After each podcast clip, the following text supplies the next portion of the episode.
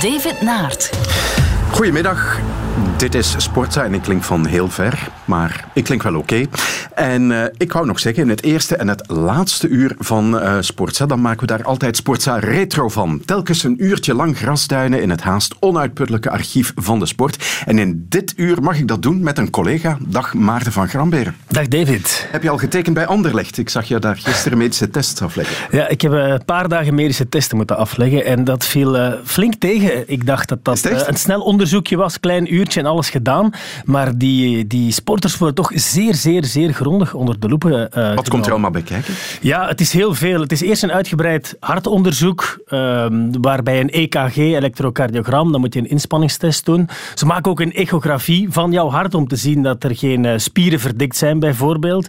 Uh, dat die kamers niet te veel bloed laten teruglopen, bijvoorbeeld. Heel interessant allemaal. En dan moet je een hoop van krachttestjes doen.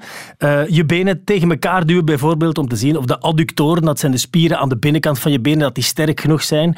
Hoe het zit met de positie van jouw rug, hoe het zit met de positie van jouw knieën, jouw uh, heupen, omdat die allemaal zeer erg uh, belast worden tijdens het voetballen. Of die allemaal nog wel bewegelijk genoeg zijn, mm -hmm. of de pezen stevig genoeg zijn.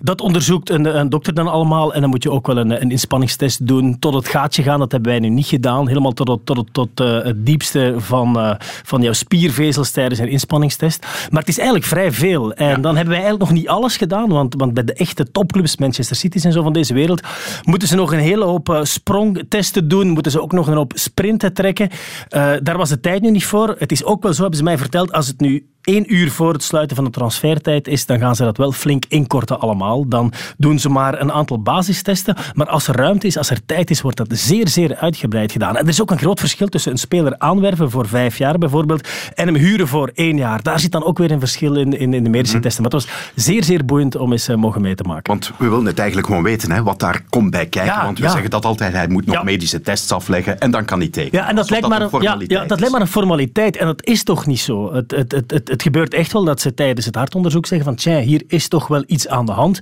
Of als ze naar een speler kijken, en ze hebben natuurlijk heel vaak een voorgeschiedenis. Uh, het is ook wel zo dat, dat, dat de dokters ons vertelden dat spelers uit Zuid-Amerika en uit Afrika, dat die toch niet zo heel vaak heel grondig zijn onderzocht. Dat dat vaak wel later gebeurt. Dus dat ze dan toch wel uh, meer dingen vinden dan, dan bij Europese spelers uh, mm-hmm. bijvoorbeeld. Maar het is toch echt niet zo eenvoudig. En het wordt zeer, zeer, zeer nauwkeurig gedaan. Ja. Oké, okay. maar zo kun jij je toch bezighouden in deze zomer zonder sport, zullen we ja, het maar noemen. Ja. Hoewel, Vive la Vie heb je ook meegedaan. Ja. Zit er nu op. Hoe was het? Ja, dat was eigenlijk heel fijn, uh, moet ik zeggen. Uh, dat was een beetje vergelijkbaar met uh, Vive le Velo in de Ronde van Frankrijk, maar dan minder hectisch. In de Tour wordt er ook altijd een renner getrokken die we s'morgens aan de bussen moeten gaan opzoeken. Maar in de Tour, daar zijn zoveel mensen altijd aanwezig aan die bussen. Die renners staan ook onder stress. Dan heb je twee, drie minuten om een interviewtje te doen met een renner waar je wat moet proberen mee te doen. Maar dat was natuurlijk hier helemaal anders. Nu hebben we renners moeten gaan opzoeken, mogen gaan opzoeken, die ooit al een toerrit gewonnen hadden. De Belgen die nog leefden. En we werden daar elke keer als koningen ontvangen. Dat was, oh, dat is leuk. Uh, ja, dat was met taart, met koffie, met koekjes, met koffiekoeken. Eén uh, enkele keer hebben we zelfs uh, champagne gekregen, smiddags. We hadden ook alle tijd om die verhalen te doen. En er zijn zoveel verhalen te vertellen over de Ronde van Frankrijk. Dat is ongelooflijk, dat was heel fijn. En ook s'avonds is het voor ons vaak een enorme strijd om de juiste renner aan tafel proberen te krijgen. Mm-hmm. We hebben altijd een plan A, plan B, plan C, plan D. Soms weten wij een uur voor we live op antenne gaan nog altijd niet wie bij ons aan tafel gaat zitten. Dan moeten wij nog opstellen, moeten wij nog vragen voorbereiden. Dat lag nu allemaal wel vast. We hebben zo heel Vlaanderen rondgereisd en uh, ja, hele fijne gesprekken gevoerd. Niet echt met sportmannen, s'avonds met andere mensen uit de maatschappij. Maar dat was ook, uh, dat was ook heel fijn, moet ik zeggen. Oké. Dadelijk mag jij drie fragmenten kiezen uit het grote sportarchief. Maar eerst hebben wij altijd de snelle vragenronde.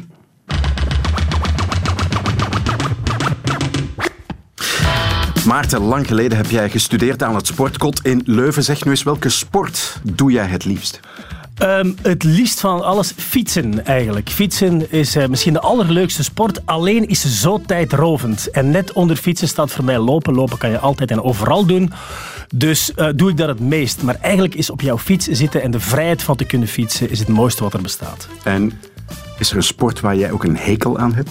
Goh, ehm, ik heb uh, aan weinig sporten een hekel. Um, of sporten die jou het minst goed liggen? Ja, um, goh, uh, laat ons zeggen dat ik heel graag tennis, maar er absoluut niet graag naar kijk. Ik word heel nerveus. Hoe komt dat? Ja, ik word heel nerveus van, uh, van naar tennis te kijken op televisie, omdat het zo vaak stil ligt. En dan gaan ze zitten en dan eten ze van een banaan en dan drinken ze iets en dan trekken ze een ander t-shirtje aan en dan nog eens een ander raket. En ik weet dat dat een mentale sport is en ik heb zelf ook veel getennist. Ik doe dat heel graag. Maar ik word er bloednerveus van. Ik word er ook bloednerveus van dat dat altijd kantelt en nog eens kantelt en nog eens kantelt. En, en nog eens stil zijn. Publiek En je moet stil zijn. Ja, en ik hou toch wel van de powercomponent en de tempo en de kracht in sport. En uh, de toppers, ik bewonder ze mateloos. De, de Djokovic en zeker Federer. Uh, en die mannen de Nadals van deze wereld. Maar om er naar te kijken, ja, dan heb ik toch een beetje een haat-liefde verhouding met tennis, moet ik zeggen. Ja. Um, jij interviewt coureurs, atleten, weet ik veel. Je presenteert ook het journaal, een sportweekend. Je gaat naar de Ronde van Frankrijk. Maar je hebt dan ook nog tijd om twee reeksen van wereldrecord ja. te maken. Are we ready to start? Then please go into your position. That Is dit a good position? the shoulders a little bit rounder, and that's a good position. That's a good okay, so we can measure Okay. this position now. Het is geen lachertje, minutenlang roerloos poseren op een scherp metalen steuntje in windsnelheden van 107 km per uur. En alsof dat nog niet genoeg is, laat de professor me ook nog in een grotere aanvalshoek plaatsnemen. Nadien kan hij me wel exact uitleggen wat de wind met mijn lichaam deed, of beter gezegd, wat mijn lichaam met de wind deed. Professor, when, in- flight position, I, I feel the air pushing me back, but I also felt the wind lifting me up, actually. Dat was een eh, fragmentje uit de aflevering over schansspringen. Stefan Kraft, Ja. de Oostenrijker. Had je er toen geen zin in om het zelf te doen? Nee, nee ja, dat was onverantwoord Want ik zag jou daar ook aan die schans staan. Jezus Christus, dat is hoog. Ja, dat is, dat is onwaarschijnlijk hoog. En wat mij het meest verbaasd heeft bij het eh, maken van die documentaire is, we, we stonden boven aan de skilift waar al die schansspringers boven komen. Met een lange jas eh, hebben ze dan meestal aan. Ze hebben hun, hun springschoenen in een zakje zitten en hun skilatten. Hele lange, zware latten. En al die mannen, die hebben een ware doodsangst in hun ogen. Het is niet zo dat die even lachen of zo even teken doen of een, een showtje opvoeren zoals Usain Bolt dat kan voor de camera. Nee, helemaal niet. Die mannen die zijn echt ongelooflijk gefocust en eigenlijk doodsbang. We hebben met hen gepraat, we hebben achteraf ook met oude Glorien gepraat. Ze zeggen allemaal, eh, op een gegeven moment wordt het wel focus, maar er is angst. Angst om in dat grote, diepe, zwarte gat te duiken. En waar wij waren was een van de reuzenschansen.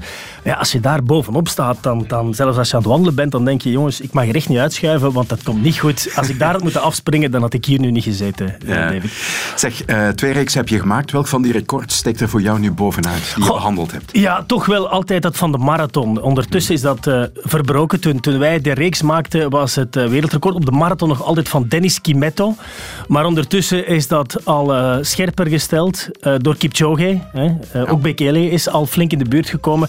En dat blijft onwaarschijnlijk. Als je zelf een loper bent, een amateurloper zoals ik, met eh, vooral een hele middelmatige eh, talent moet ik zeggen, dan, dan, dan pas besef je hoe snel die mannen gaan. Ik heb ze dus eens proberen te volgen. Ik kon ze net geen kilometer volgen aan het verwoestende tempo waarmee zij starten. Zij, zij lopen 800 meter in eh, 2.18. Zij, zij eh, lopen razendsnelle 400 meters. Dat kan je als amateurloper heel even volgen. En dat doen die mannen 42 kilometer aan een stuk. Want er wordt heel veel gezegd over de sub 2 hour van Kipchoge. Met die hazen, met die speciale schoenen, met windschermen.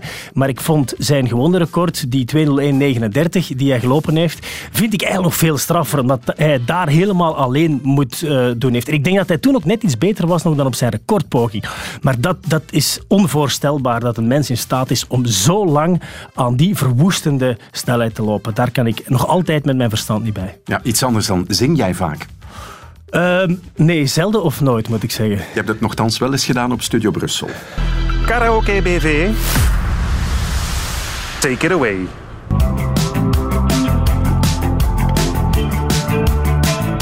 Suddenly I stop, but I know it's too late. Lost in the forest, all alone. God was never there. It's always the same. Running towards nothing. again and again and again and again and again and again and again and again and again and again and again and again and again and again and again and again and again and again and again. Ja, ik uh, vind het best toonvast, uh, maar je moet het vaker doen. Ik, Christophe van de Goor, uh, dat is onze collega, onze wielerverslaggever van de radio, die kent echt wel iets van muziek en die vond dat het naar het einde toe dat het nog min of meer ging. Maar het doet toch pijn, pijn aan mijn oren om dit opnieuw te horen. Maar geen toeval dat het The Cure was. Nee, nee, nee, het is The Cure. dat is ja, mijn all-time favorite band. Mm -hmm. ik heb ze al heel vaak moeten missen als ze in België kwamen, omdat dat dan weer samenviel als ze op Rockwerk ja. stonden, bijvoorbeeld samen met een, een groot voetbalkampioenschap of met de Ronde van Frankrijk. Maar vorig jaar heb ik ze en op Rockwerchter gezien en dan ben ik het eind van de zomer, ergens in augustus, nog naar Parijs gereden, omdat uh, ze daar ook nog kwamen optreden. Uh, op een festival daar. Dus ik heb ze twee keer kunnen zien en ik heb er twee keer ontzettend hard van genoten. En ik ben ook blij dat dat dus voor het coronatijdperk was, ja. want anders had ik Cure helemaal niet gezien. Maar Inderdaad. voor mij is het echt waar de allerbeste band ever. En dan nog de moeilijkste vraag. Geen sportzomer dus, door dat coronavirus. Betekent dat eindelijk meer tijd voor vrouwen en kinderen in de zomer? Ja, dat is toch wel effectief gebeurd. Ik heb de voorbije maanden ben ik uh, bijna elk weekend thuis geweest. Af en toe wel eens moeten werken, maar heel veel thuis. En ja, dan besef je toch ook pas hoe fantastisch het is om heel veel tijd met vrouw, kinderen en vrienden kunnen door te brengen. We hebben ook een nieuwe barbecue aangeschaft. Die gaat straks opnieuw aan, moet ik zeggen. En ja, als je thuis bent in juli, wanneer het prachtig is buiten, dan kan je ook een heerlijke tijd beleven, heb ik nu gemerkt. Sportza Retro. Tijd om je eerste moment uit het archief aan te snijden, Maarten. En daarvoor moeten we naar de Olympische Spelen van 1988 in Seoul. Hoe oud was jij toen? Uh, toen was ik uh, negen jaar. Ja. En toch kies jij. Ja, toch, toch kies ik voor die spelen. Omdat dat, uit jouw jonge jeugd. Ja, ja, uit mijn jonge jeugd. Dat waren de eerste spelen die ik heel bewust uh, beleefde. Ik mm -hmm. had daar ook een paar boeken van gekregen. Spelen hebben mij altijd uh, gefascineerd. Um, en ja, spelen zijn, zijn altijd het allerhoogste geweest voor mij, zeker. En, en toen ook. En, en het moment dat ik gekozen heb, is eigenlijk uh, ja, het fragment van de, van de 100 meter. Hè. De 100 meter, de fenomenale 100 meter, gewonnen door Ben Johnson in een wereldrecord. Maar ja, toen bleek dat dan toch niet al te zuiver geweest te zijn. Achteraf. En waarom pik je dat moment er nu uit? Ja, omdat ik grote fan was van Carl Lewis. Ik had destijds in mijn kamer had ik drie posters hangen. Eentje van Michael Jordan, die naar de ring ging. Eén van uh, Carl Lewis, als hij alleen aan het lopen was op de Spelen in 1984 uh, in Los Angeles, waar hij vier gouden medailles haalde. King Carl, hè, de grootste atleet de aller tijden. was van Jesse. Owens. Ja, voilà, ja. Jesse Owens deed dat dan in 36 in Berlijn. En eentje van een duel uh, op het wereldkampioenschap in 87, één jaar voor die fameuze Spelen in Seoul. Ja toen Ben Johnson ook Carl Lewis had geklopt. En eigenlijk moest die race in 88 op de Spelen moest de race van de revanche worden. Daar moest Carl Lewis revanche nemen op Ben Johnson. Maar mm -hmm. dat is natuurlijk niet gebeurd. Ja. En ik, ik was in de band van Carl Lewis. Ik, ik, ik, ik, ik had zijn biografie ook al verslonden. Ik, ik vond dat zo'n prachtige, sierlijke atleet. Ik zag ook al wel heel snel heel graag atletiek. En ja, ik was wel fan, moet ik zeggen, van, van Carl Lewis. Terwijl achteraf bekeken was ik misschien beter fan geweest van, van Ben Johnson.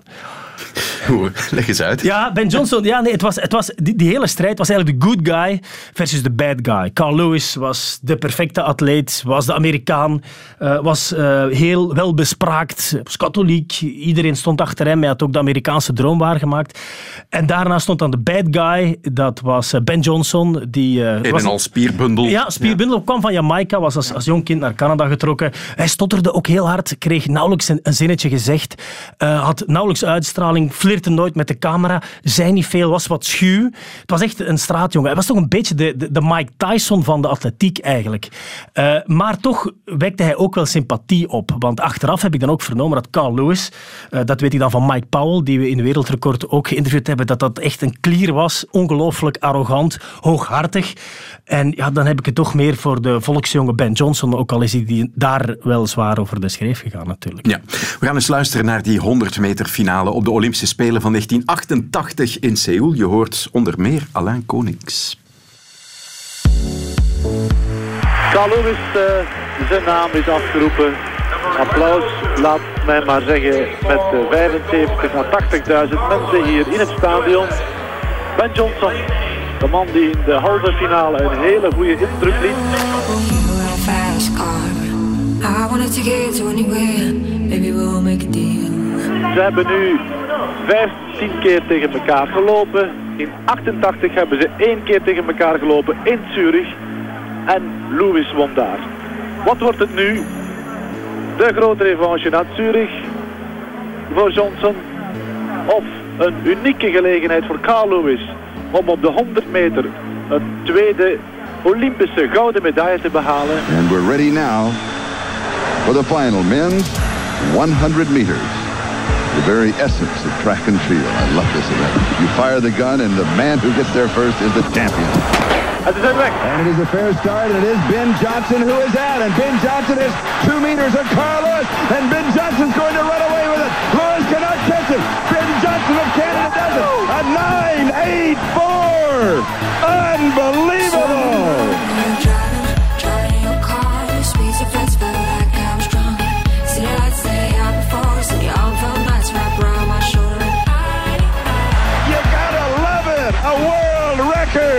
Is okay.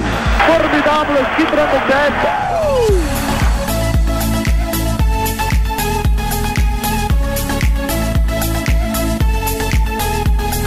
Did you have special tactic to beat the Carl Lewis, or it was simply your condition? it, it, it says that you know it is the meant to beat you know but what i did is uh, just concentration on a race and the first 30 minutes, you know i come on very fast and i didn't see no one. From 30 meters to 100 i just bled out and i was seeing i, I don't see anyone about 80 meters. And then i say you know it's coming and I'm just trying to uh, do my best trying to throw my farm right through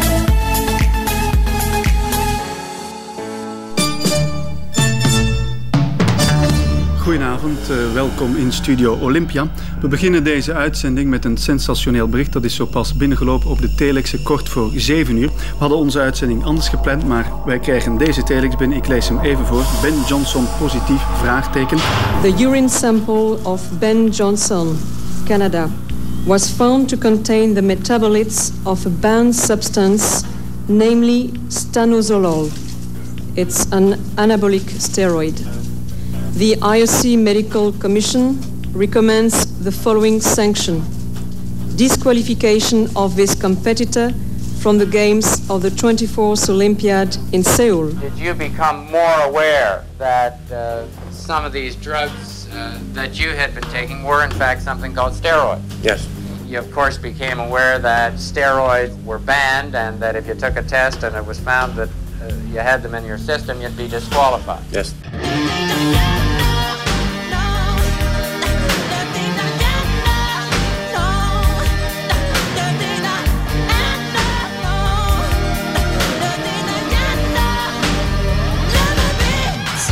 He is not guilty. And me no wink in my eyes, no doubt in my spirit. He is not guilty. Still don't believe it's true. I, I, I don't know. Okay, it is true. It is really, really true. It's the biggest disappointment anybody could ever imagine that he'd do that to us. Most of all, I feel very sad for uh, him and his family and for Canadians who will be uh, uh, clearly affected by this. At the time, uh, I didn't have any second opinion. I was a young boy. And that's it. Then, you know, I win the gold medal and I, and I lost it. So that's life. That's live. En zo ging de gouden medaille toch nog naar Carl Lewis. Ja, dan ging het toch nog naar Carl Lewis. Het wa- het was als een dief in de nacht, 24 uur na die gouden medaille, moest Ben Johnson vertrekken. Ehm, je moet die beelden zeker nog eens terugzien. Wat, wat fenomenaal was wel aan Ben Johnson, was zijn start. Hij sprong uit de startblokken en in plaats van een voorwaartse en achterwaartse beweging te maken met zijn armen, maakte hij een zijwaartse beweging. Hij, hij won al zijn races door als een kanonskogel uit die startblokken te springen. Dat was fenomenaal aan Ben Johnson. En uiteraard is hij toen betrapt. Hij zei dat het een complot was, maar goed, hij zal wel effectief anabole steroïden hebben gebruikt. Maar eh, die wedstrijd wordt de dirtiest race ever genoemd. De vuilste race ooit. Want wat bleek achteraf? Dat Carl Lewis tijdens de Amerikaanse trials voor die Olympische Spelen, waar de Amerikaanse atleten zich moeten kwalificeren voor de Spelen, dat hij ook betrapt was op het eh, gebruik van doping. Net als de man die in die race derde werd, Linford Christie. Die is ook betrapt geweest. De Olympische kampioen van Ja, 92. ja, die is ook betrapt geweest in die race. En van, van die acht mannen die die finale van 100 meter hebben gelopen, is er eentje, Kelvin Smith, die ooit ook wereldrecordhouder geweest was, die in die race vierde werd en dus door het schrappen van Ben Johnson de bronzen medaille kreeg, is de enige die nooit of nooit betrapt is geweest op de 100 meter. Dus ze hadden allemaal boter op hun hoofd. En achteraf is het nog wel redelijk goed gekomen met Ben Johnson, is nog wel eens betrapt geweest. Maar hij is onder meer voetbaltrainer geweest in Libië, bij de voetbalploeg van de zoon van Gaddafi. Dat heeft hij onder meer gedaan. En vandaag is hij gewoon atletiektrainer in Canada, het land uh, mm -hmm. van, uh, waar, hij, waar hij nog altijd woont. Ja, los van al die dopingperikelen. En ja, in de jaren tachtig was dat uh, nog heel erg. Ook ja, steroïden, hè, dat, dat hou je nu niet meer voor mogelijk. Maar ja, dat waren wel allemaal figuren. En ja. dat missen we nu. Hè. Ja, de atletiek, we hadden Usain Bolt, maar die stond ook op eenzame hoogte. Maar hier was dat eigenlijk redelijk breed. Ik weet ook in 87, Rome 2K. Ja, dat kwam heel erg hard aan bij Carl Lewis. Ah, dat, dat was fenomenaal. Hè. Daar werd over gesproken en gesproken. En dat is nu helemaal Ja, dat Chris is nu Coleman, helemaal anders. Drie gemiste controles. En ja, ja Chris Coleman. Wie is Chris Coleman? Wie is de Chris wereldkampioen Coleman? 100 meter. Ja, ja, dat is ook zo. We hebben nu Duplantis wel in, in het polstok springen. De, Sergio Bubka was ook al zo'n grote figuur, maar je mist die. Het probleem is een jaar lang geweest bij bij atletiek dat, dat er één iemand was, Usain Bolt, die zo groot was. De grootste sprinter aller tijden. Niet de meest complete atleet, want dat was Carl Lewis wel, denk ik. Maar wat daarachter, hè, je mist echt wel een hele, hele grote naam. Maar Van Niekerk had dat misschien kunnen zijn, maar die is al heel lang uit geweest met blessure. Blessuregevoelig. Ja, hij is blessuregevoelig. Hij is wel nu net terug aan het lopen. Ja, zo'n figuur heb je nodig. Nafite Jam, ja, maar dat is dan Zevenkamp, wat dan toch niet het meest populaire nummer is. En dat je dan heel vaak op Diamond Leagues niet kan doen, natuurlijk. Dus dat mist atletiek wel een beetje, die topfiguur, ja. Radio 1. Sportza Retro. Maarten van Gramberen, je tweede archiefmoment dat komt uit 1985. Je wordt al maar jonger. Je was echt een kleine snaak toen. Ja, toen was ik uh, zes jaar oud. Ja, en ik heb die, die wedstrijd live gezien. Dat is eigenlijk de, de eerste koers die ik me kan herinneren. Oké, okay, we zitten in het wielrennen. We zitten in het wielrennen, ja. 1985, Ronde van Vlaanderen. Oké. Okay. Ja, en Erik van der Aarde wint daar. De piepjonge Erik van der Aarde met zijn uh, blonde manen. Uh, dat was de superkampioen. Hij reed toen ook in de trui van Belgisch kampioen. Mm. En in apocalyptische omstandigheden won hij toen de Ronde van Vlaanderen. En dat is dus de eerste koers die jij ja, die bewust me, beleefd hebt? Ja, die ik me bewust beleefd heb. Hoe, hoe, was dat zo als kind? Mijn grootouders die woonden een kilometer vijf, zes van ons. Mijn vader was voetbaltrainer, die was naar het voetbal zondagnamiddag. Wij fietsen naar mijn grootouders en ik zette me dan in de zetel om samen met mijn grootvader naar de koers te kijken. Ja, en die hoorde al niet zo heel goed, dus ik moest altijd zeer goed opletten om af en toe eens de juiste naam van de renner te, te zeggen. En ik herinner me nog dat ik naast hem zat op, op, op zo'n klein stoeltje waar ik altijd zat en hij zat dan in een grotere zetel.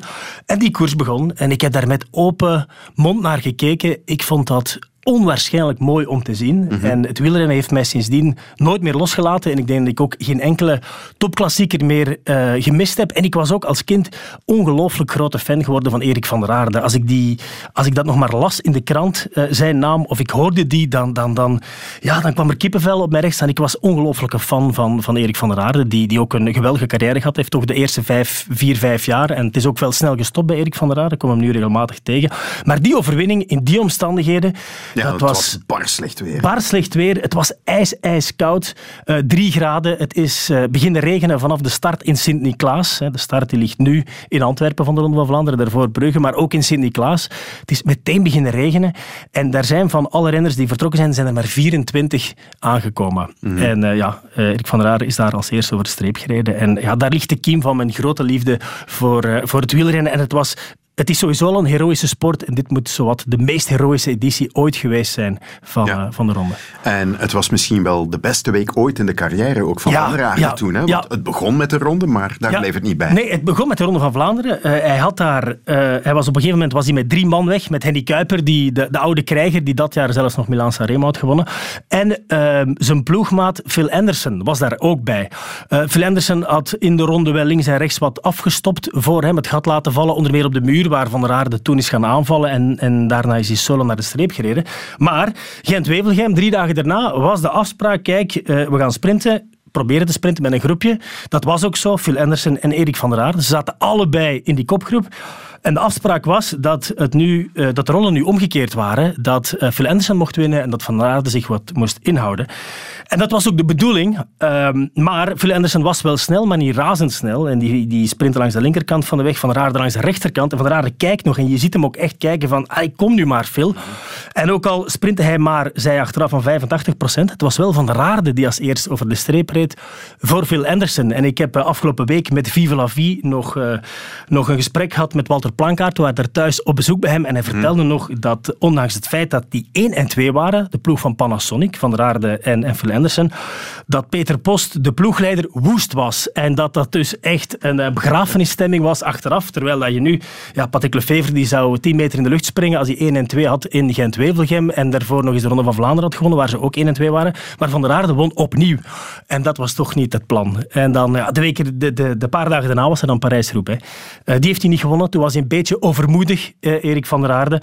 Uh, dat is jammer, want anders had hij wel een, een, een uniek drieluik kunnen neerzetten. Maar twee jaar later heeft hij dan wel, in 87, heeft hij dan wel de, ronde van, de Parijs-Roubaix kunnen winnen. Ja. Maar wij houden het bij 1985 ja. met de Ronde van Vlaanderen, Gent-Wevelgem en Parijs-Roubaix. Je hoort onder meer Jan Wouters, Koen Meulenaren en Mark Stassijns in deze reportage van Gert Geens. Voor een topklassieker sta je altijd een beetje nerveus aan de start. En toch was ik gelukkig omdat het morgens nog droog was. En dat ze eigenlijk slecht weer voorspelden. Dus ik dacht van uh, laten we nog maar even droog zijn. En dan uh, laat het slecht weer maar komen. Want dan weet je dat je sowieso al een natuurlijke selectie gaat hebben. Schitterende ronde van Vlaanderen. Werkelijk uh, grandioos moet ik zeggen. Wat we hier vandaag onder deze omstandigheden, dat uh, donkere, regenachtige weer met de wind eroverheen, hier in de Vlaamse gewesten hebben meegemaakt. En we zijn nog niet aan het einde. Meer zelfs, nog voor het allemaal moet beginnen, zet het flink tegen voor Van der Aarde.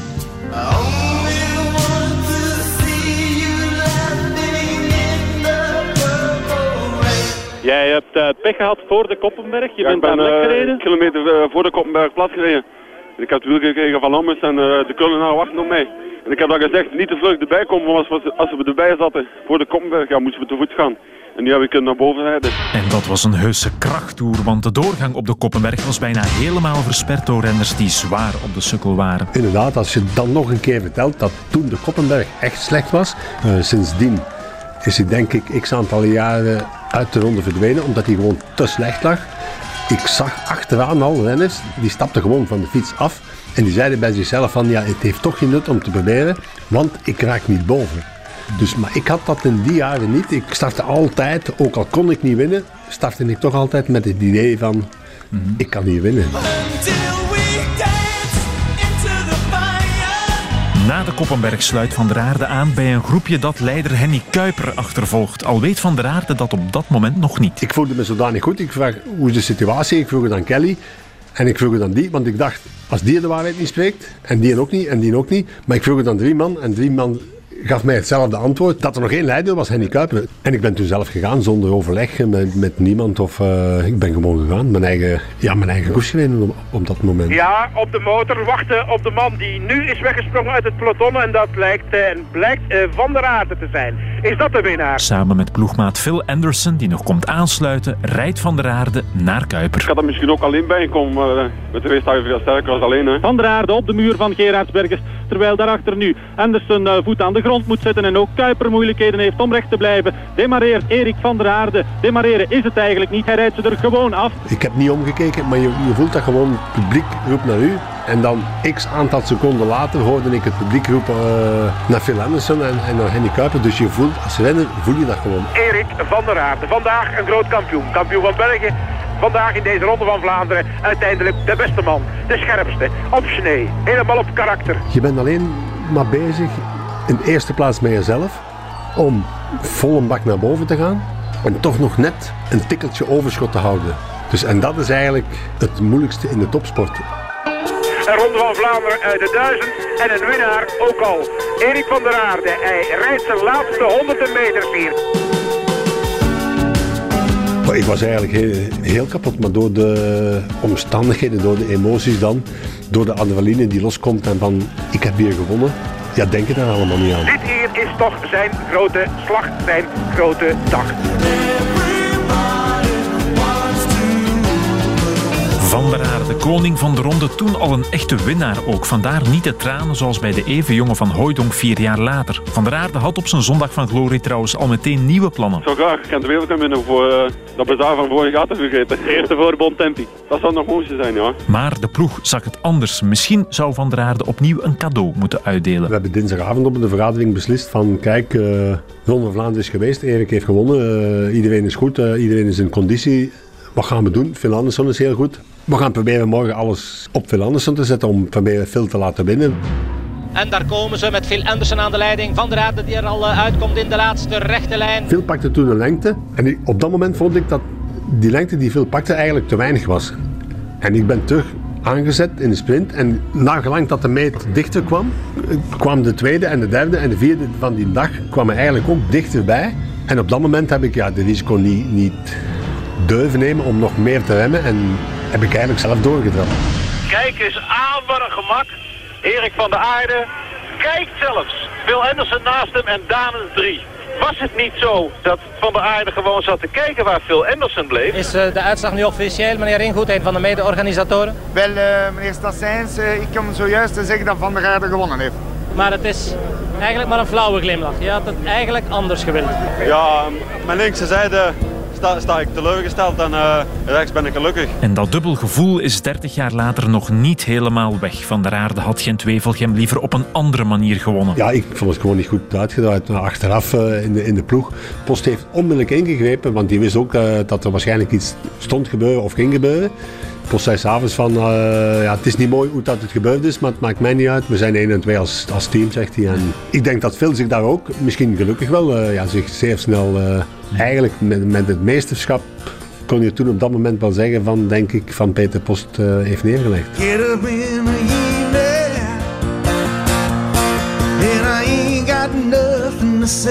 Come in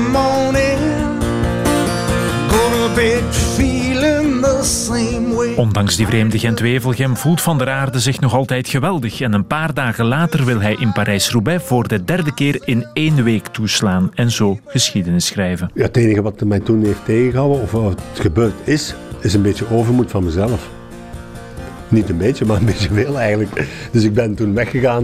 Het was toen op dat moment nog 90 kilometer. En eh, ja, dat had ik nooit mogen doen, want eh, dat heeft een uur, anderhalf uur lang goed gegaan. Tot op 25 kilometer van het want ik, ik had toen nog twee minuten. En ja, ik ben compleet de man met de hamer tegengekomen. Echt, ja. Misschien als ik echt rij met het idee om te winnen en niet eh, om de show te stelen of wat dan ook. Of, of ja, het is gewoon overmacht van de Ronde van Vlaanderen winnen. Gent-Wevelgem al spelende wijs winnen en dan zondags bij wijze Ja. En tussendoor waarschijnlijk heel veel schouderkloppen is ook nog gekregen van Jan en Alleman. Van, ja, van alles en iedereen natuurlijk. Dus eh, je wordt... Ja, je leeft even net iets te ver boven die mogelijkheden. Daarom, daarom ook dat ik eh, nog altijd zodanig veel spijt heb van die Parijs-Roubaix.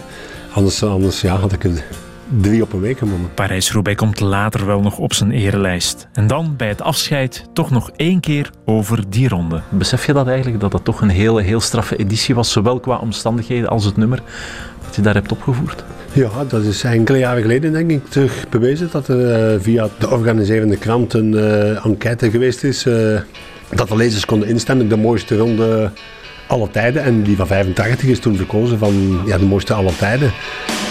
Het is een hele mooie wedstrijd geweest en de mensen spreken er nog altijd van, ook al is het 30 jaar geleden. Elke keer komt het wel een keer te sprake en dan, ja, dat doet mij elke keer plezier, zo simpel is het.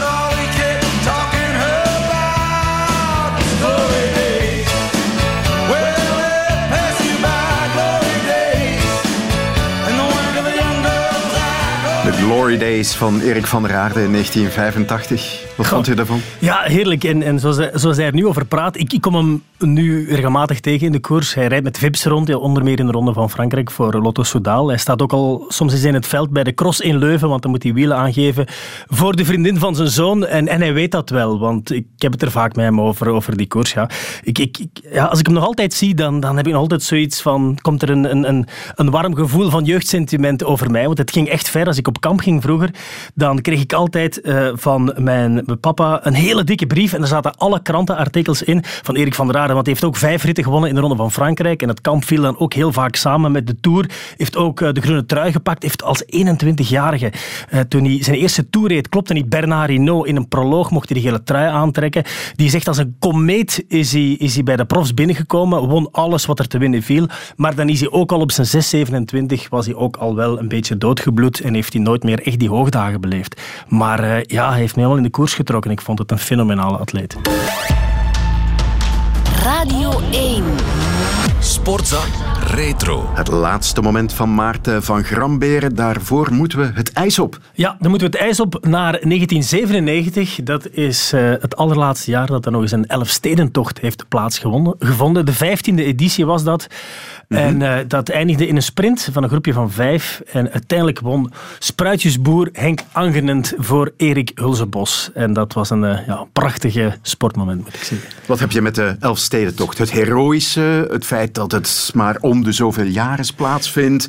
Eh, of of, of Ja, wat? Het sportieve ook, het schaatsen. Ja, com- een combinatie van, van alles een beetje. De kiem ligt ook wel een beetje in mijn kindertijd. Wij gingen heel vaak op vakantie met mijn ouders naar Nederland. Dus wij gingen elke zomervakantie soms twee keer toe fietsen in Nederland, een week gaan fietsen. En we hebben die Elfstedentocht ook twee keer afgelegd, dat we overdag van de ene stad naar de andere fietsten, met wat omwegen, en dan werd de bagage achtergebracht. Dus ik ken al die, die Friese steden. En die hebben prachtige namen. Hè. Leeuwarden, Sneek, El, Sloten, Stavoren, Hindelopen. Daar is veel gebeurd in de geschiedenis van eh, de Elfstedentocht, Franeker.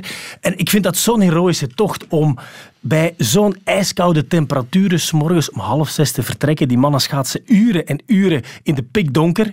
Die zien alleen maar wat paaltjes, die zien alleen maar wat, wat, wat riet naast hen staan. En dan is het daglicht en dan is er al een kopgroep gevormd. En dan is dat in ijzige kou blijven strijden. 200 kilometer lang, dat is een klassieker eigenlijk. En dat, dat eh, ontrolt zich zoals, zoals een koers. En dat vind ik, vind ik heerlijk. En ook al die, al die plaatsjes, ik ben daar geweest, elk dorpje, daar staan honderdduizenden mensen langs de kant. Bij de laatste Elfstedentocht, die van 97, stonden er 2 miljoen Nederlanders langs de kant. Het was op een zaterdag, hè, Het was op een zaterdag. Ja. 9 miljoen mensen hebben er naar gekeken. En ik weet nog, het was, ik was aan het studeren. Ik zat in mijn eerste jaar aan de universiteit in Leuven. En ik ben toen 's morgens vroeg opgestaan, Nederlandse televisie op. En ik heb, ik heb ja, buiten rap een chocomelk te gaan halen en, en een boterham te eten, heb ik alles gezien. En Ja. ik, ik, ja, ik vind dat nog altijd het meest heroïsche wat er bestaat. Een jaar of zeven, acht geleden zijn de rajonhoofden, zoals het dan heet, nog eens samengekomen. En toen was er misschien sprake van eventueel en toen dacht ik, ja, oké, toen was ik als sportjournalist van ja, ik moet er natuurlijk naartoe gaan als dat nog ooit eens zou gereden worden. Mhm. Maar dat is voorlopig eh, nog niet het geval geweest. Heb je de twee edities daarvoor meegemaakt, Wel- 5 en 86? N- Niet heel bewust. Ik weet dat Evert Dat van waren weekdagen? Dat, dat waren weekdagen. Evert van Bentonboom, onwaarschijnlijk hè, dat dat toen Ja. in 85, 86 was. Eh, ik kende hem wel en ik zal er wel flarden van gezien hebben, maar die van 97 heb ik helemaal gezien. Ik weet alleen, voor 85, 86 was eh, de laatste Elfstedentocht die van 63. Dat is de meest legendarische editie. Zijn er maar 124 aangekomen. In 97 meer dan 10.000. Dus 63 was apocalyptisch. Maar tussen 85, 86 en 63 staat 22 jaar. Nu is het al 23 jaar geleden dat er nog eens een Elfstedentocht is eh, geschaatst geweest. En gemiddeld vindt er eentje plaats om de 18 jaar. Goed, het mag dan stilletjes aan gaan komen, maar ja, het heeft drie keer gevroren deze winter, dus ik, ik betwijfel toch of we het nog heel snel gaan meemaken. En ik vind het echt, ik vind het een, een, een volksfeest. Ik hou ook wel van Nederlanders, moet ik zeggen. Ik hou van de Nederlandse directe mentaliteit. En als je ziet wat er daar dan allemaal gebeurt, ik denk dat er echt geen, geen sportwedstrijd ter wereld, ter wereld is met zoveel sfeer dan die Elfstedentocht. En wat vind jij van eh, de sport schaatsen? Ja, wel, het is, het is een aparte sport, hè, eh, schaatsen. Ik heb het van dichtbij meegemaakt op de winterspelen eh, in in Sochi.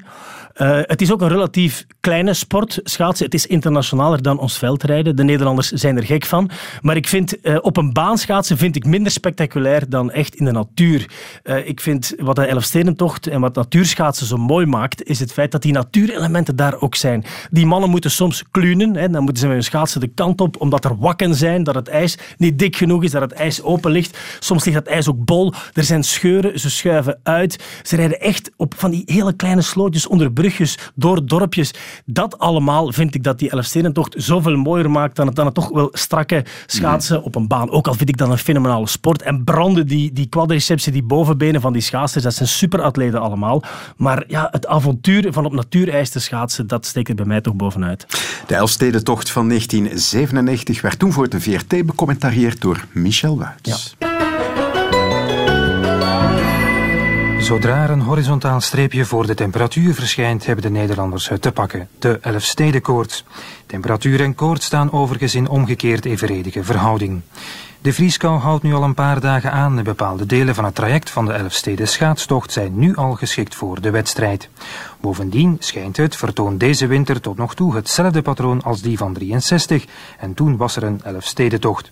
Reinier Paping schaatste zich de legende in en nadien was het liefst 22 jaar wachten op de volgende. In 85 en 86 won Evert van Bentum de veeboer. Sindsdien was er niets meer, al waren we er vorig jaar erg dichtbij. Hoe staan we ervoor? Kunnen we rieden of kunnen we net? Wat denkt je? En zeggen wij maar z'n allen, oh, de tocht terug. Wij staan ervoor. Kunnen we daar maar instemmen? Ben je met daar maar eens? Steunen je me dat? Ja? Ja.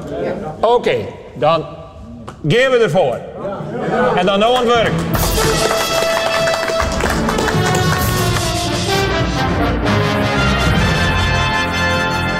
Goedenavond. De 15e Elfstedentocht gaat definitief door. Voorzitter Kroes van de vereniging Elfsteden heeft dat zojuist bekendgemaakt op een persconferentie in Leeuwarden. We hebben thuis aan de keukentafel toen ook eh, samen met, eh, met mijn vrouw bedacht van wat zal ik daar nou gaan zeggen. En ik, was er, ik wilde beslist dat het Fries was. En ik wilde dat het kort samengevat was. De enige woorden die ik eh, in het hoofd had was eh, die woorden, het giert on. Het giert on. Komende zaterdag 4 januari wordt de 15e Elfstedentocht verreden. Het giert on. Het giert on. 4 januari 97, dames en heren, is een historische datum. Want de tocht der tochten gaat van start. De 15e Elfstedentocht. De 15e in 90 jaar. Pakweg om de zes jaar gemiddeld dan wordt deze Elfstedentocht georganiseerd. Dat is de realiteit. Elfsteden koorts, Elfsteden gekte, ijsgeuren, marathonschaatsen, klunen, wakken. Voor ons Vlamingen een wat bizarre woordenschat, voor Nederlanders een jaarlijks weerkerend jargon.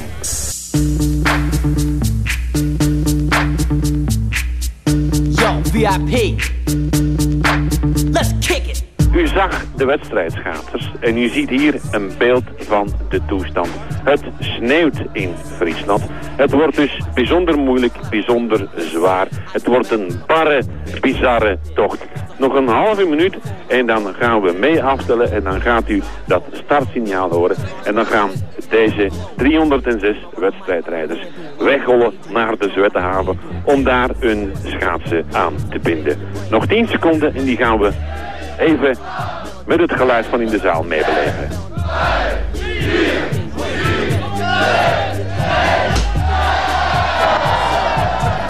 We zijn weg.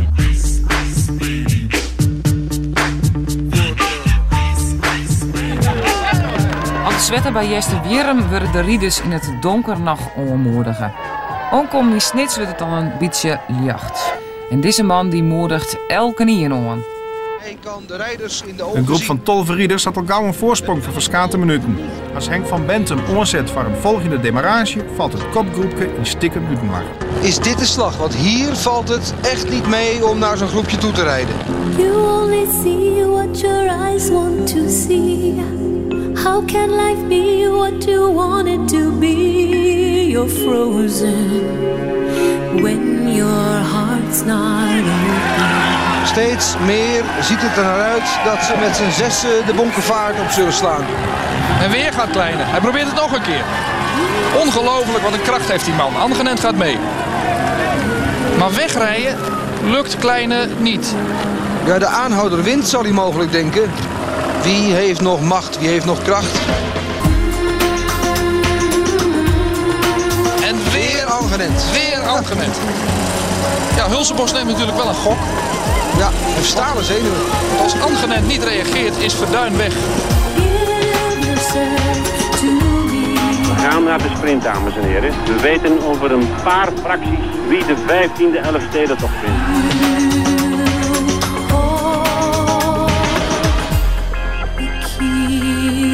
Daar komen ze in de laatste rechte lijn. Dit is de Bonkenvaart, dames en heren. Angenent aan de leiding. Er zit Hulsebos in zijn spoor en de marage van Verduin. De marage van Bert Verduin met zijn vijven. Wie kan nog mee? Is dit de beslissing? Is Verduin sterk genoeg? Is Verduin sterk genoeg? Het lijkt wel dat Bert Verduin sterk genoeg is. Hij schaatst ervan weg. Angenent moet er naartoe. Daar komt Hulsebos even. Een misslag voor Hulsebos kost hem dat te zeggen. Angenent die komt nu naast Verduin. Angenent of Hulsebos. Is het Hulsebos? De grote publiekslieveling, Hulsebos. Het is aangenend, het is aangenend. Eén aangenend, wat een verrassing. Twee Hulsebos, drie Verduin. Eén aangenend.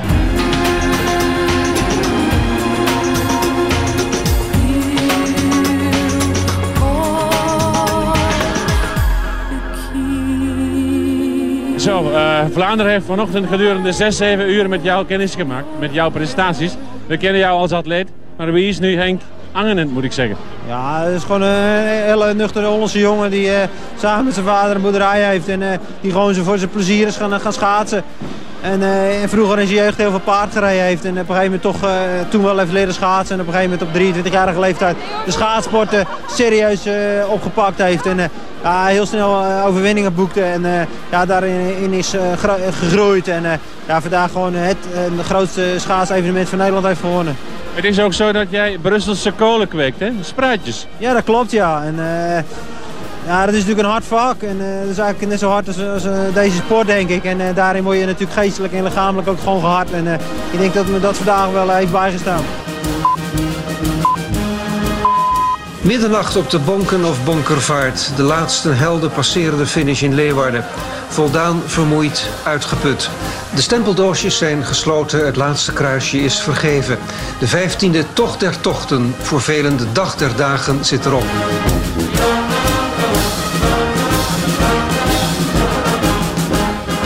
Dat is ook typisch Nederlands, dat blaasorkest. Die Ja. ook overal op, hè, Ja, op die staan, schaatsen. ja, die staan echt overal in elk, elk dorpje. Ze staan geen tien rijen dik, maar, maar 20, 30 rijen dik daar. Ja, dat was, dat was Ja. schitterend hè, als je dat terug hoort. De nuchtere Hollandse jongen Henk Angenent. Ja, hij is, eh, eh, je hoort Michel hem vragen, hij is spruitjesboer en hij doet dat vandaag nog maar in heel beperkte mate. Eh, Hij zei ook van, ik, eh, ik ben iemand die vroeger veel heeft eh, paard gereden, dat doet hij nog altijd. Hij kweekt eigenlijk toppaarden en het is nu zijn droom om toch ergens een, een, een paard te kweken dat voor een Olympische titel kan gaan. Dus dat, daar houdt hij zich vooral mee bezig, want hij was, hij was de underdog. Erik Hulsebos, de man die tweede werd, dat was de grote favoriet. Maar Want die dat was moet je misschien wel zeggen. eh, je hebt echt van die marathonschaatsers en zo. En dat zijn dan automatisch de favorieten als er een Elfstedentocht is. Ja, ja, en je moet ook een beetje geluk hebben natuurlijk. Hè, want je, je- kan natuurlijk wel net in topconditie zijn als er nooit zo'n wedstrijd plaatsvindt. Iemand als Bart Swings bijvoorbeeld, als er nu volgend jaar een Elfstedentocht zou zijn, ja, die zou ook zeker meedoen. En die zou zelfs ook nog wel een kans maken, want dat is een marathonschaatser. Die moet het wel in je hebben, want Piet Kleine, de man die toen vierde of vijfde werd, die was in 76 Olympisch kampioen geworden op de 10.000 meter. Dus je, je moet natuurlijk net het geluk hebben dat je in topconditie bent, zoals Evert van Bendem in 85, 86, dat er net een Elfstedentocht kan plaatsvinden. Maar dat zijn allemaal mannen die ook zeer goed zouden zijn op de 10.000 meter en die, die, die ook op de 5.000 meter hele behoorlijke tijden kunnen schaatsen. Eh, Je moet alleen het geluk hebben dat er een Elfstedentocht plaatsvindt. Maar die Henk Angenent was een beetje de underdog en die was technisch wel zeer goed, want die eh, eh, Erik Hulsebos die was heel hoekig, maakte korte bewegingen en die bleef mooie lange slagen rijden. Henk Angenent, niemand had hem verwacht. Maar hij won. En die Erik Hulsebos die is wel, wel razend populair geworden door zijn tweede plaats. Hij heeft ook een hitje gehad in Nederland en die staat nog bijna elke week ergens op een podium. Dus het heeft hem als tweede dan ook geen windeieren gelegd. Terwijl hij niet aan te spreken was destijds, want hij was aan het huilen aan de streep natuurlijk. Nu is de vraag natuurlijk, hè, daarnet hoorde ik de Nederlandse collega zeggen, de vijftiende tocht der tochten, Ja. komt er nog een zestiende. Ik, ik, ik heb het nog eens proberen op te zoeken. Dus het Nederlandse eh, KMI, zij hebben het eens berekend dat, het, dat er in eh, deze eeuw vier Elfstedentochten zouden plaatsvinden. Maar toch eerder in het begin van de eeuw. Want ja, als we naar het einde van de eeuw Dat gaan... is goed dan- nieuws. dat is goed nieuws. Dus misschien kan het dan toch wel. Ik, ik zit er elk jaar op de duimen, maar met drie vorstdagen gaan we er niet geraken natuurlijk. Hè. Radio 1. Sporten Retro. David Naert. Goedenavond, het laatste uur van Sportza op zondag. Dat noemen we Sportza Retro. Dat betekent dus opnieuw genieten van geweldige momenten uit ons archief. En die momenten worden het komende uurtje gekozen door Luc Kempen, televisiemaker, sportjournalist. Is dat een eh, accurate omschrijving, Luc? Dat denk ik wel, Jelle. Nu heb je alles gevat. eh. Maar vooral een onwaarschijnlijke liefhebber van sport, hè? Toch wel, ja. Op een beetje aparte manier. Ik eh, strijk graag neer in de sportwereld. Ik ben niet een man die er eigenlijk 24 uur eh, of, of 7 dagen op 7 wil in verkeren. Maar af en toe zie ik wel dingen die mij interesseren of imponeren. En dan wil ik er wel mee aan de slag gaan, ja. En zo leer je ook bepaalde figuren heel erg goed kennen. Ja, dat is, ehm, ik heb de kans gehad om zeven jaar lang eh Belgasport te maken. die documentaire reeks voor Canvas over markante momenten in de Belgische sportgeschiedenis. Tussen 2006 en 2013. En dan kregen we eigenlijk de kans om een verhaal of een bijzonder verhaal of een moment of een ommekeer in een carrière of een, om dat eigenlijk te gaan uitbenen. Ja. Op de manier zoals dat eigenlijk moet. Oké, daar gaan we dadelijk nog even over hebben. Maar mijn eerste vraag is, waar ben jij nu deze zomer mee bezig? Een zomer die voor iedereen die van ver of dichtbij wat met sport te maken heeft, compleet overhoop gegooid is. Ja, goed. ik vraag mezelf ook af. Ik heb wel ehm, ik heb meer dan de, de tour of het voetbal eh, heb ik gemerkt aan mezelf het tennis gemist. Ja? Ja. ehm, niet De regenpauzes? ja. En de zingende Cliff Richard of zo. Ja. Maar tennis heeft ehm, in die zin een, een soort aparte aantrekkingskracht. Eh, je kan daar invallen ehm, in een of andere wedstrijd. Je ziet twee spelers. En op een of andere manier is dat tegelijkertijd rustgevend en ook wel aanstekelijk. Omdat je vaak... Tennis heeft veel kantelmomenten. Er kan van alles gebeuren in zo'n wedstrijd. En eh, meer dan, denk ik, veel andere sporten wordt daar standtepede in meegezogen. En dus zo'n eh, zomeravond in, in juni, waarin er op eh, Wimbledon nog een avondwedstrijd is, zo vlak voor het duister wordt, dat kan wel een, eh, aan het einde van een lange werkdag kan dat wel zijn charmes hebben. Ja, en Kim Kleisters, die nu aan de slag is op de World Team Tennis, dat biedt eh, geen troost. Dat is niet hetzelfde. Nee, het is maar surrogaat, hè. Naar eh, vijf winnende games. Ehm, het is natuurlijk wel eh, interessant om nu in de gaten te gaan houden naar wat dat gaat leiden. Ehm, en wat me evenzeer benieuwd is, ehm, en ik denk dat tennis ook dat soort sport is van hoe hebben die spelers vijf, zes maanden, stilaan zeker, in activiteit weten te overbruggen. Eh, want het is echt, eh, echt heel individueel. Je hebt wel een coach en een- in het beste geval wat eh, physical trainer en dat soort dingen, maar eigenlijk sta je er wel alleen voor. En ik denk wel dat ehm, heel wat spelers ook uit de, en speelsters uit die top 50, dat die daar moeite mee hebben gehad. En dat het heel moeilijk is om dat terug op te pikken. En in dat opzicht eh, heeft zij natuurlijk nu een heel andere achtergrond. Zij, eh, ja, voor haar hangt er niet zoveel, hoewel ook daar kunnen we over discussiëren, Mhm. niet zoveel aan vast. Maar het was een beetje vreemd, hè? Ze zet die comeback in, dat gaat dan met horten en stoten en plots ligt dat helemaal stil. En nu zit ze in Amerika en moet voor haar ook... wordt dat eh, showtoernooi daar gespeeld. Ja. Maar het is pas in Cincinnati, denk ik, dat we meer gaan weten. Ja, dat is eh, begin augustus zeker. Hè? En dan, Ja, eh, en dan die- in de aanloop naar de US Open. Ja. Cincinnati wordt trouwens ook in New York gespeeld, om de verwarring compleet te maken. Ik heb haar heel jong nog ooit geïnterviewd, eh Kleisters. Ik weet dat nog in, eh, in 1999, ze was toen 16 jaar. Ze zat eraan te komen en na veel vijven en zessen had ik dan toch de toestemming gekregen van vader Kleisters, die er echt als een kip op zat, om haar wat langer te interviewen. En dat was in Leipzig en eh, ik kwam daarvan terug. Zo'n gesprek van drie uur, denk ik, in de Players Lounge van dat toernooi. En ik landde terug in, eh, in Brussel en het eerste wat eh, ja, Kleisters, de vader, dan mij zei van dit doet ze nooit meer. Ehm, ja, ze- het is ook dat soort wereld. Hè. Alles wordt afgeschermd, steeds meer. Waardoor je eigenlijk ook geen goed zicht krijgt op hoe ze nu precies ehm, eh, conditioneel en mentaal ervoor staat. Ja, dat zullen de komende weken moeten uitmaken. Zometeen mag jij dus eh, drie momenten kiezen uit het archief, maar eerst nog een paar andere vragen in onze snelle vragenronde. ja.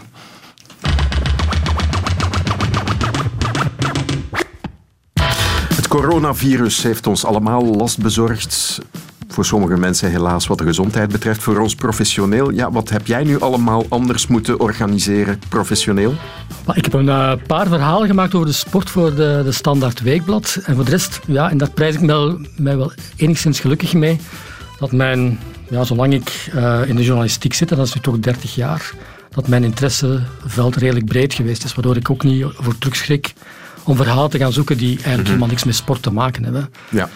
En heb jij zaken moeten uitstellen? Had je, wat waren je plannen normaal tijdens deze Ja, je zit wel voortdurend te denken ehm, aan ideeën uit te werken voor latere eh, sportdocumentaires opnieuw te maken. Dus dat heeft me wel wat parten gespeeld. Omdat je eigenlijk niet goed weet, Mhm.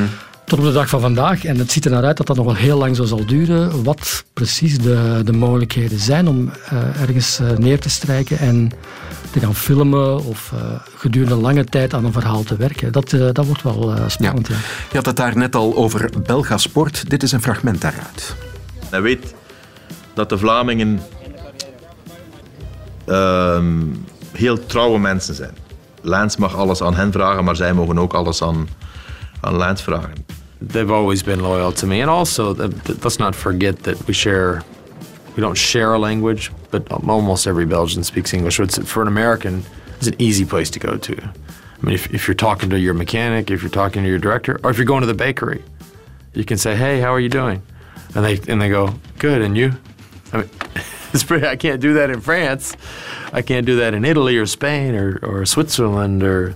So it's that that gives gives them a leg up on on the others. Het was Lance Armstrong, heel kort daarvoor Johan Bruineel. Enige band tussen die twee. Het is een van de Belga Sports die jij gemaakt Ja, hebt. klopt. Ja, ja. Maar eh, ja, welke aflevering van Belga Sport is jou nu zelf het meest bijgebleven tot nu toe? Ja, dat kan deze toe behoren, maar ik heb me even zeer eh, mijn hart opgehaald met het verhaal over de geweldige generatie lange afstandslopers begin jaren 70 in België. Van gaande van Roelands en Puttemans en Lismond, die dan ook nog allerlei vetes hebben die nooit zijn uitgesproken. Dus plots duikt dat dan al wel weer op. Ehm, wat deze betreft, ja, ik herinner mij nog eh, dat gesprek met Armstrong. eh, ik- ja, na afloop, eh, geluidsman, cameraman, ehm, dat die toch heel erg onder de indruk waren van hem. Zijn manier van praten. ehm, op een bepaald moment, eh, dit gesprek dateert ergens uit 2010, dus eh, hij moest nog langs Oprah Winfrey en USADA zat nog niet echt achter hem De aan. waarheid moest nog verteld Ja, worden. moest nog verteld worden. Maar goed, je wist al wel dat er iets zat aan te komen als je goed luisterde. En dat was in een hotelkamer vlak bij hem thuis. Hij had een huis in Nice. En eh, op een bepaald moment begon, eh, kwam hij een soort niesbui. En achter mij hoorde ik eh, geluidsman en cameraman in het toilet van, dat, van die hotelkamer op zoek naar zakdoek, toiletpapier om de man toch maar uit de nood te helpen. Dus ja, imponerend in alle opzichten. Ja, is hij de meest interessante figuur die je ooit geïnterviewd hebt in de sport? Of wie zou dat zijn? Dat is moeilijk, hè? Appelen met peren Oeh, op dit moment, David. Ehm, ja, hij zal toch in de buurt komen, denk ik. Ehm, omdat hij... Hij wist natuurlijk ook heel goed, het fragment dat je net liet horen over zijn relatie met de Belgen, dat samen met Italië, België natuurlijk de bakermat is van het wielrennen in alle betekenissen, gaande van geweldige mechaniciens, maar ook heel veel kennis over medische begeleiding, dus laten we daar niet flauw over Ja. Hij wist wel, als ik ergens mijn carrière na zijn ziekte in, wat was het, eh, 97 moet oppikken, dan zal het België zijn. Ja. Ehm, je hebt het ook al daarnet gezegd, hè? je hebt een heel brede interesse in de sport, maar zijn er ook sporten die jou absoluut niet interesseren? En welke zijn dat dan? Ja. Ja, dat is, dat is een lastige. Ehm, misschien kom ik dan toch uit bij, bij bepaalde motorsporten. Mhm. Eh, ik hou meer van die snelheidsraces, de Grand Prix dan, of Moto Grand Prix, dan het eh, Formule 1. Ik heb het gevoel dat daar interessantere figuren in rondlopen dan in de Formule 1 momenteel. Dus als het recht op aankomt, moet ik het misschien daar gaan zoeken. Ik vind ook de, het hele PR-gebeuren in de Formule 1, ik vind dat zo fake als wat. Je, je leert die gasten niet kennen, terwijl vroeger Nigel Mansell tegen Alain Prost, ja. Ja. die gunden elkaar niks, die knalden elkaar van de baan, die scholden elkaar uit. Dat was We hebben een authentiek. Belgasport gemaakt over de eerste race van Michael Schumacher. Mhm. Omdat het in Spa was. Mhm. En omdat hij... eh, en dat is een verhaal dat veel te lang is om hier te vertellen, maar om een geweldige manier had gevonden om Bertrand Gachot, ook een Belg, uit een eh, Formule 1 zitje te krijgen.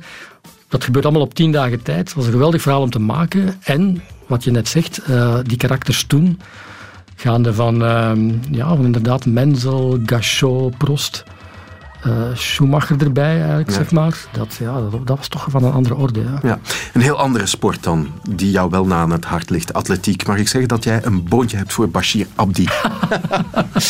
Ja, ik heb hem eh, niet ontdekt, want dat, is, eh, dat zou te veel eer zijn. Maar ik heb hem in 2013. eh, dat was nog niet zo makkelijk, omdat het huis waarin ik hier nu zat, de, of waar ik zit nu, de VRT, daar was serieus wat overtuigingskracht nodig om me bij te nemen in die groep atleten die ik gefilmd heb in de aanloop naar, eh, naar eh, de Spelen van Rio. Hè, drie jaar lang afspraak in Rio. En. ehm, ja, hij is nu van plan om op de komende Memorial hè, dat uh, urenkort te gaan lopen. Het is een onwaarschijnlijke vlucht dat zijn carrière genomen heeft. Het is een innemende man. Uh, en ja, als je er één keer mee te, te maken krijgt, uh, ja, je hebt hem ook wel een paar keer tegen het lijf gelopen. Ja. Ja dat is toch wel uh, bijzonder. Ja. ja. Een man die eigenlijk ja, zijn roots liggen in Somalië. Ja. Burgeroorlog, lang aan de grens gewoond met Somalië en Ethiopië, gevlucht naar België. En het hier toch wel gemaakt. En ik denk, tegelijkertijd staat hij als een soort voorbeeld voor ehm, soort talent dat we misschien nog te weinig zien in die groep van mensen die de afgelopen 20, 30 jaar uit Afrika, misschien ook Azië, Zuid-Amerika zijn gekomen en die hier in België eh, ja, een tweede leven willen beginnen. En er zit ook veel sporttalent tussen, denk ik. Ben je een man van statistieken? Een beetje, ja. Ken je, ken je zijn Belgisch record op de marathon? Oh, ehm, nee, 2, 2, 0, 4 zal te snel zijn. Hè? Ja, Nee, 4, nee. 4, 48. 49. 49. Maar dat is 9 op 10. eh, dankjewel. Maar een geweldige tijd. En Ja. net voor de lockdown nog gelopen. Hè? Op, ja, in, Voor de eh, miserie in. Japan, eh, denk Ja, ik, op het eh, Olympisch parcours. Ja, ik weet niet of het voor hem een voordeel is, nu die spelen misschien een jaar uitgesteld worden, of in 2021. Ik denk wel dat het, eh, te zeggen wel, de marathon, hoe meer jaren je hebt, hoe beter het kan. Dus ja, ik zie het wel zitten. Oké, dat hopen we met jou voor Bashir Abdi. Radio 1. Sporta Retro. Tijd om jouw eerste moment te kiezen, Luc. En dat komt uit het wielrennen. We moeten naar Parijs-Roubaix in 94. Leg uit.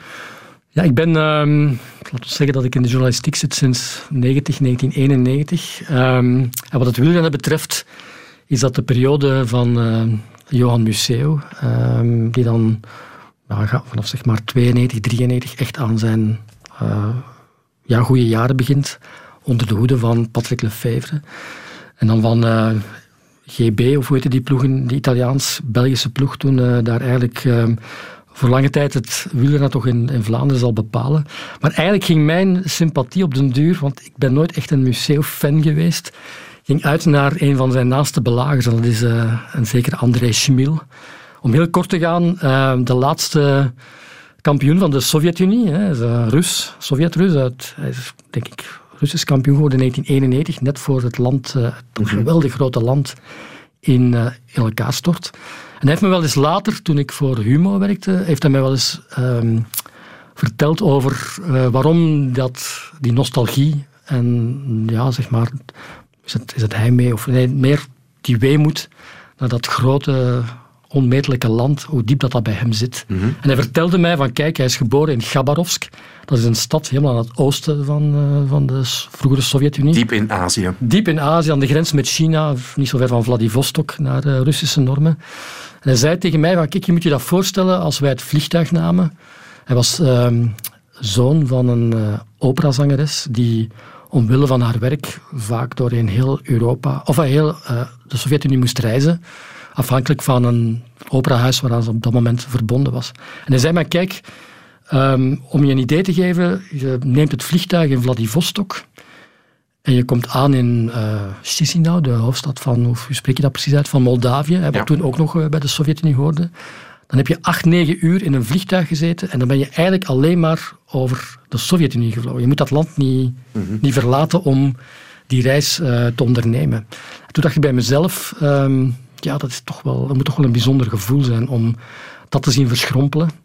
En hij komt dan ehm, als ex-Sovjet, hij zocht zijn, ehm, zijn toekomst. Hij bleek dan een goede wielrenner te zijn, maar hij was al wel op leeftijd. En ehm, ja, hij zoekt zijn toekomst in, eerst in Italië en dan later eh, in België bij Lotto. Wat ook nog een heel verhaal geweest is om hem daar eh, onder dak te krijgen. En hij blijkt dan ja, uit te blinken op hetzelfde terrein als eh, Johan Museeuw. En die twee hebben een voorgeschiedenis in de zin van, die begint eigenlijk in de periode 92-93, als die Schmil ook in de ploeg terechtkomt van, op dat moment, Johan Museeuw, GBMG, waar ook Patrick Lefevre dan al eh, ploegleider is. En hij weigert zich in te schrijven in de pikorde van die ploeg. En dat culmineert zeg maar, eh, in een soort oneenigheid of meningsverschil op het WK van 1993 in Oslo, in de regen, waarbij hij weigert om voor Museo te werken, zeg maar, of eh, kopwerk te doen in de achtervolging op eh, Lance Armstrong, die dan eh, ontsnapt was en later ook wereldkampioen zou worden. Maar hij was op dat moment al, wist hij van ik ga hier niet te lang meer blijven, ik verhuis naar Lotto. Dat, ehm, ja, dat eh, culmineert dan in een soort ehm, rivaliteit die ehm, doorgetrokken wordt naar 1994 als ehm Schmil bij Lotto eigenlijk redelijk goed blijkt te doen. Hè, wint de E3-prijs. Eh, een week later verliest Museum met een banddikte van Bunyo de Ronde van Vlaanderen, dat hij meer in, met uh, Schmil in zijn hoofd zit dan met uh, de andere renners in de kopgroep. En dan komt een week later uh, Parijs-Roubaix. En ehm, die op dat moment in de regen wordt verreden. Apocalyptische omstandigheden, ja. modder, regen. En op 60 kilometer van de aankomst demareert uh, Schmil. In een soort, ja goed, meer renners hebben dat gedaan, maar ja, 60 kilometer blijft toch uh, een enorme afstand om het dan in je eentje vol te houden tot uh, de wielerbaan van Roubaix. Dus hij rekent er eigenlijk op dat er iemand met hem meegaat in die vlucht. En dan verneemt hij na een paar kilometer van zijn ploegleider Jean-Luc van den Broeke dat er één man achter hem aankomt. En dat uh, is Johan Museo. En later zal hij in Belgasport, want we hebben een verhaal gemaakt over die bewuste editie van Parijs-Roubaix en dan de rivaliteit tussen die twee. Later zal hij zeggen van ja, er ging één ding in mijn hoofd om. Ik zal op iedereen wachten, behalve op hem. En ik ga hem nu pijn doen, zodat hij nog heel lang zal herinneren wat uh, hem vandaag zal overkomen. We gaan die Parijs-Roubaix herbeleven. Je hoort onder benieuwd. Luc van Langenhoven en Karel Bertelen. Wij zitten uh, achter het groepje met korvers. Tenminste, we zaten daarachter, maar alles staat hier stil. Eerst ging het al stapvoets. Verhoeven die aan het terugkeren was, die dan tussen de auto's, die kon niet door. En nu een motor op de grond, dwars over de weg van de Franse televisie. Andere motoren dwars, die de hele karavaan op dit smalle slijkpad tussen de zompige akkers hier. Je kunt niet eens van de weg af, want je zakt tot aan je knieën weg. Zoals die fotograaf daar recht in het veld, in het slijk. De plassen staan er zo op, je kunt niet weg. Alles staat hier geblokkeerd. Kijk eens, zeker 300 meter achter ons, karavaan Ik weet niet of er nog renners tussen zitten. Ik zie er op het eerste gezicht geen. Wij proberen nu de achtervolging te zetten. Het komt hier een beetje los. Maar uh, wat een heksenkeetlied. Hoe glibberig, hoe slijkerig en hoe gevaarlijk is het hier in de hel van het noorden. You remember rain came down? You were so full of life, so bring that right back around. C'était une grande bataille avec les chutes, avec la, le boue, avec froid. Van alles aan het gebeuren op dit moment, net in het bos van Valais. It's a rainy day. Met een kopgroep van 17 waren ze weg, 45 seconden voorsprong. Daarbij een aantal Belgen, maar even kijken wat er nu aan het gebeuren is in het bos van Valais. Een valpartij daar bij die 17. Laat ons meteen maar zeggen dat uh, Johan Museeuw bij die 17 is en zich heeft recht kunnen houden. En uh, blijkbaar voorop aan het rijden is. Eh, eh. Hier moeten zo dadelijk renners gaan komen. We zien de gele neutrale wagen, kanariegeel. En uh, waar is uh, Boscardin? Ludwig is gesignaleerd in de onmiddellijke nabijheid. Ginder renners, maar onkennelijk, onherkenbaar. Van hieruit te zien ook heb ik de meldingen gehoord dat Boscardin nog even zal ten val gekomen zijn. Kijken, daar komt de eerste en dat is hem nog altijd. Bruno Boscardin in zijn gele trui. Na 6,5 minuut spelen in de tweede helft, jawel. Antwerp Club Brugge 0-1. En voorbij Anderlecht naar het noorden van Frankrijk. Ontsnapping weer in Parijs-Roubaix, Luc van Langenhoven. De eenzame vluchter van daarnet uh, Boscardin, die is uh, gegrepen door uh, in eerste instantie vijf achtervolgers. Dat bleek een mooi kopgroepje te zijn om de finale mee in te gaan. Maar vooraan alweer een ontsnappingspoging. De tweede of de derde al van Schmil. En deze keer lijkt hij door te gaan zetten met een voorsprong van 200 meter. Hij gaat keihard door. André Smil. Daarnet kon hij even omkijken omdat de weg naar rechts boog en de achtervolgers op een recht stuk zaten. Dus kon hij zien hoe het daar aan toe ging. Maar hij gaat keihard door. En daarachter moet de organisatie komen met de Gilbert Duclos-Lassalle. Met Willems die al veel werk gedaan heeft natuurlijk. Met de Adrie van der Poelen, Nico Verhoeven ook. Maar de kloof wordt groter en groter. En nu zegt Museeuw reageer ik niet. En nu kijken ze eigenlijk naar hem, want hij de super favoriet is. Smil was vrij vroeg al gaan aanvallen. En wij dachten van, ja, we pakken hem maar. Hè. En Johan Museeuw die is alleen op weg om bij het Smil te komen. 100 meter het verschil tussen Johan Museeuw en de leider op dit ogenblik, André Smil. Dans un côté, l'essence logique, il a dit attends Museeuw, en deux, en deux tu es sûr qu'il est arrivé. Et de l'autre côté, je dis, ah, non, non, non, ça peut être n'importe qui, mais pas monsieur. Si lui, il veut, il veut être avec moi, il doit venir me prendre. Et alors, on a fait la bataille. Daar heb je Johan Museeuw. Helemaal alleen.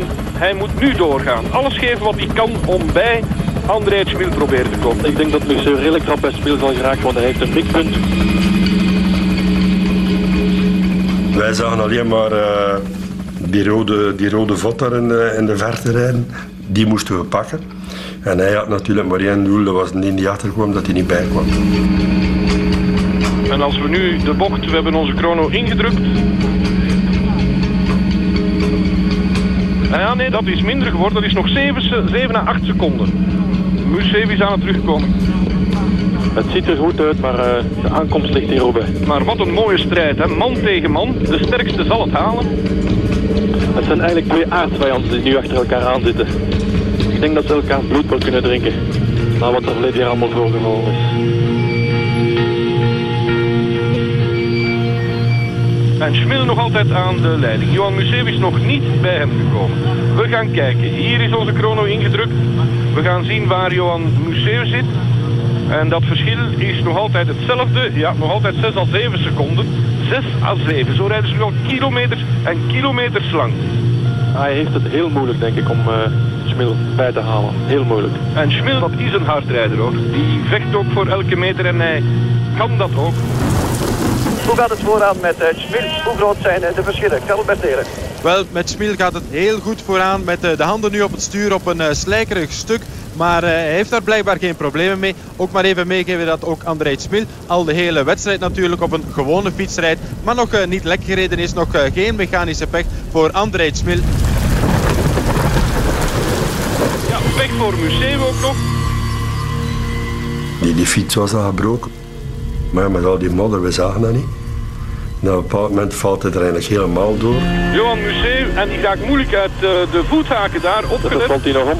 Opgelet. Ja, geraakt daar niet uit de voethaken. Ja, de wagen omvallen. gaat vallen. Hij gaat omvallen. Mechanicien is net op tijd daar.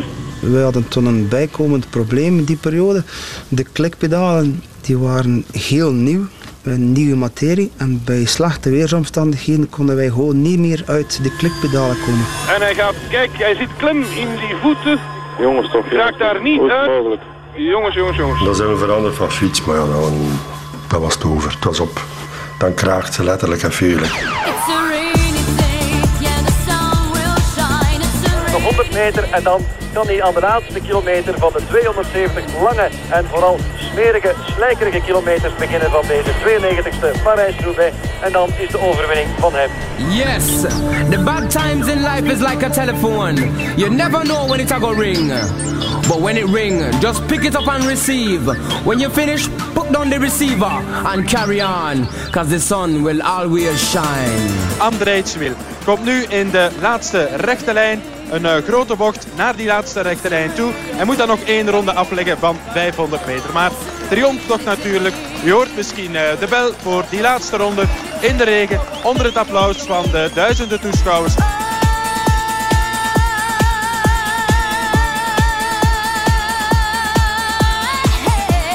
Wat een klassiek voorseizoen van de winnaar van de E3-prijs in Harelbeek en van een rit in de driedaagse van de pannen. Maar uh, dat valt allemaal in het water in vergelijking met deze klassieke winst voor André Schmil in de 92e Parijs-Roubaix.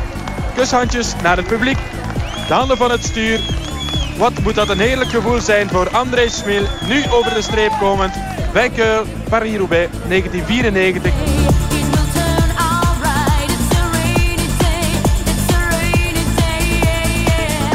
André Schmil triomfeerde in regen en slijk in Parijs-Roubaix. Hij had ook een uh, heel innige band, herinner ik mij, met Jeff Brakenveld. Hè? Ja, want hij woonde, uh, toen ik hem ging interviewen, woonde hij in Dottenijs. Dat is dat, dat uh, wat schrale landschap tussen... Moeskroen. Ja, Moeskroen, Doornik, ja. bijna aan de grens, bijna aan de hel van het noorden in Frankrijk. En wat wel knap is van hem, want uh, ja, het, werd hem zeker niet makkelijk gemaakt in die periode, want het opnemen tegen Museo, ja, later zal blijken dat hem dat veel vijanden oplevert. Maar hij heeft daar zijn weg gezocht en heeft hij dan eigenlijk uh, flink wat West-Vlamingen uh, aan zich gebonden. Ja, Mhm. Brakenveld was misschien wel de bijzonder, ja, in de eerste instantie de bijzonderste co-ploegleider bij Lotto. Maar onderschat hem ook niet. Hij is op een bepaald moment heel close geweest met Yves Le Terme. Mm-hmm. Met de Tremerie, de burgemeester, groot PS-politicus. Uh, PSC was het. Ja, PSC, ja, klopt. Uh, ja. van Moeskroen. ja. ja. De, de man achter uh, het eerste succes van de voetbal. Ja, ja, met ja. En zo. Dus die had hij ook voor zich gewonnen om later zijn naturalisering in orde te brengen. Um, dus, en ik ja, ik weet nog goed, eh, toen wij die Belgasport maakten, was hij de grote man van Katusha. Dus in 2010, 2011. Mhm. En het ja, grappige was dat eh, op een bepaald moment eh, stapte Mario Cipollini daar binnen. Cipollini, die in eh 92, 93 ook lid was van dat, die GB-ploeg van, eh, of GB-ploeg van, eh, van Museo en Lefebvre.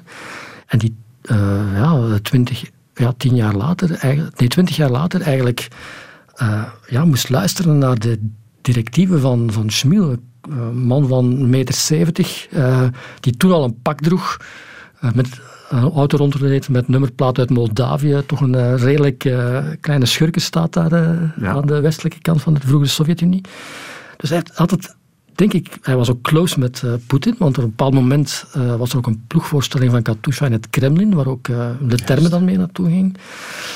Noël de Meulenaar, niet vergeten, geldschieter van veel eh, Vlaamse ploegen of Belgische ploegen en suikeroom van heel wat re- renners die toen reden in de jaren 80 en 90. Die had hij allemaal voor zijn kar gespannen. En toen, ja, in 2011, dacht ik van, ja, hij is klaar om door te schieten naar de top van de Russische sport. En dan is er ergens op zijn pad, ehm, ik zou nog eens moeten uitzoeken wat er precies eh, gebeurd is, is dat dan eh, toch eh, niet uitgekomen. Radio 1.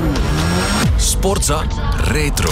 En mijn gast dit uur is Luc Kempen. Luc, jouw tweede moment komt uit ons Olympisch archief. We gaan naar Sydney 2000, naar het zwemmen. Ja, de ehm, eh, finale van de 200 meter vrije slag. Pieter van den Hogeband tegen Ian Thorpe, de plaatselijke Australische held. Ik heb het ook gekozen omdat ik ehm, de Spelen van Sydney toch als ja, misschien een van de meest ehm, voldoeninggevende momenten uit mijn carrière zie. Ehm, wat je niet mag vergeten is dat Sydney was ook de laatste Spelen voor 9-11. En Ik heb een beetje het gevoel dat eh, daarna alles anders werd. Ik herinner me dat we in Sydney nog eh, redelijk makkelijk atleten konden spreken. Gedurende lange tijd, dat we zelfs een, een plek was bij het binnengaan van het Olympisch dorp, waar journalisten atleten konden ontmoeten en daar eh, eigenlijk gedurende lange tijd konden verkeren. Dus dat moet je mee in rekening brengen waarom ik dit fragment kies. Ehm, en die finale van, eh, van een hoge band tegen Torp, ja, dat is eigenlijk ehm, de, de doorbraak van ja, de, de Nederlandse zwemport op, zwemsport op mondiaal niveau, denk ik. Eh, er was op dat moment, eh, net zoals dat bij ons vier jaar geleden, met de Burggraaf was nog nooit een eh, Nederlandse man Olympisch kampioen geworden in het zwemmen. En zoals de Burggraaf dat deed in 96 in Atlanta, deed Van een Hoogband dat in 2000 door een plaatselijke held te kloppen in het Hol van de Leeuw.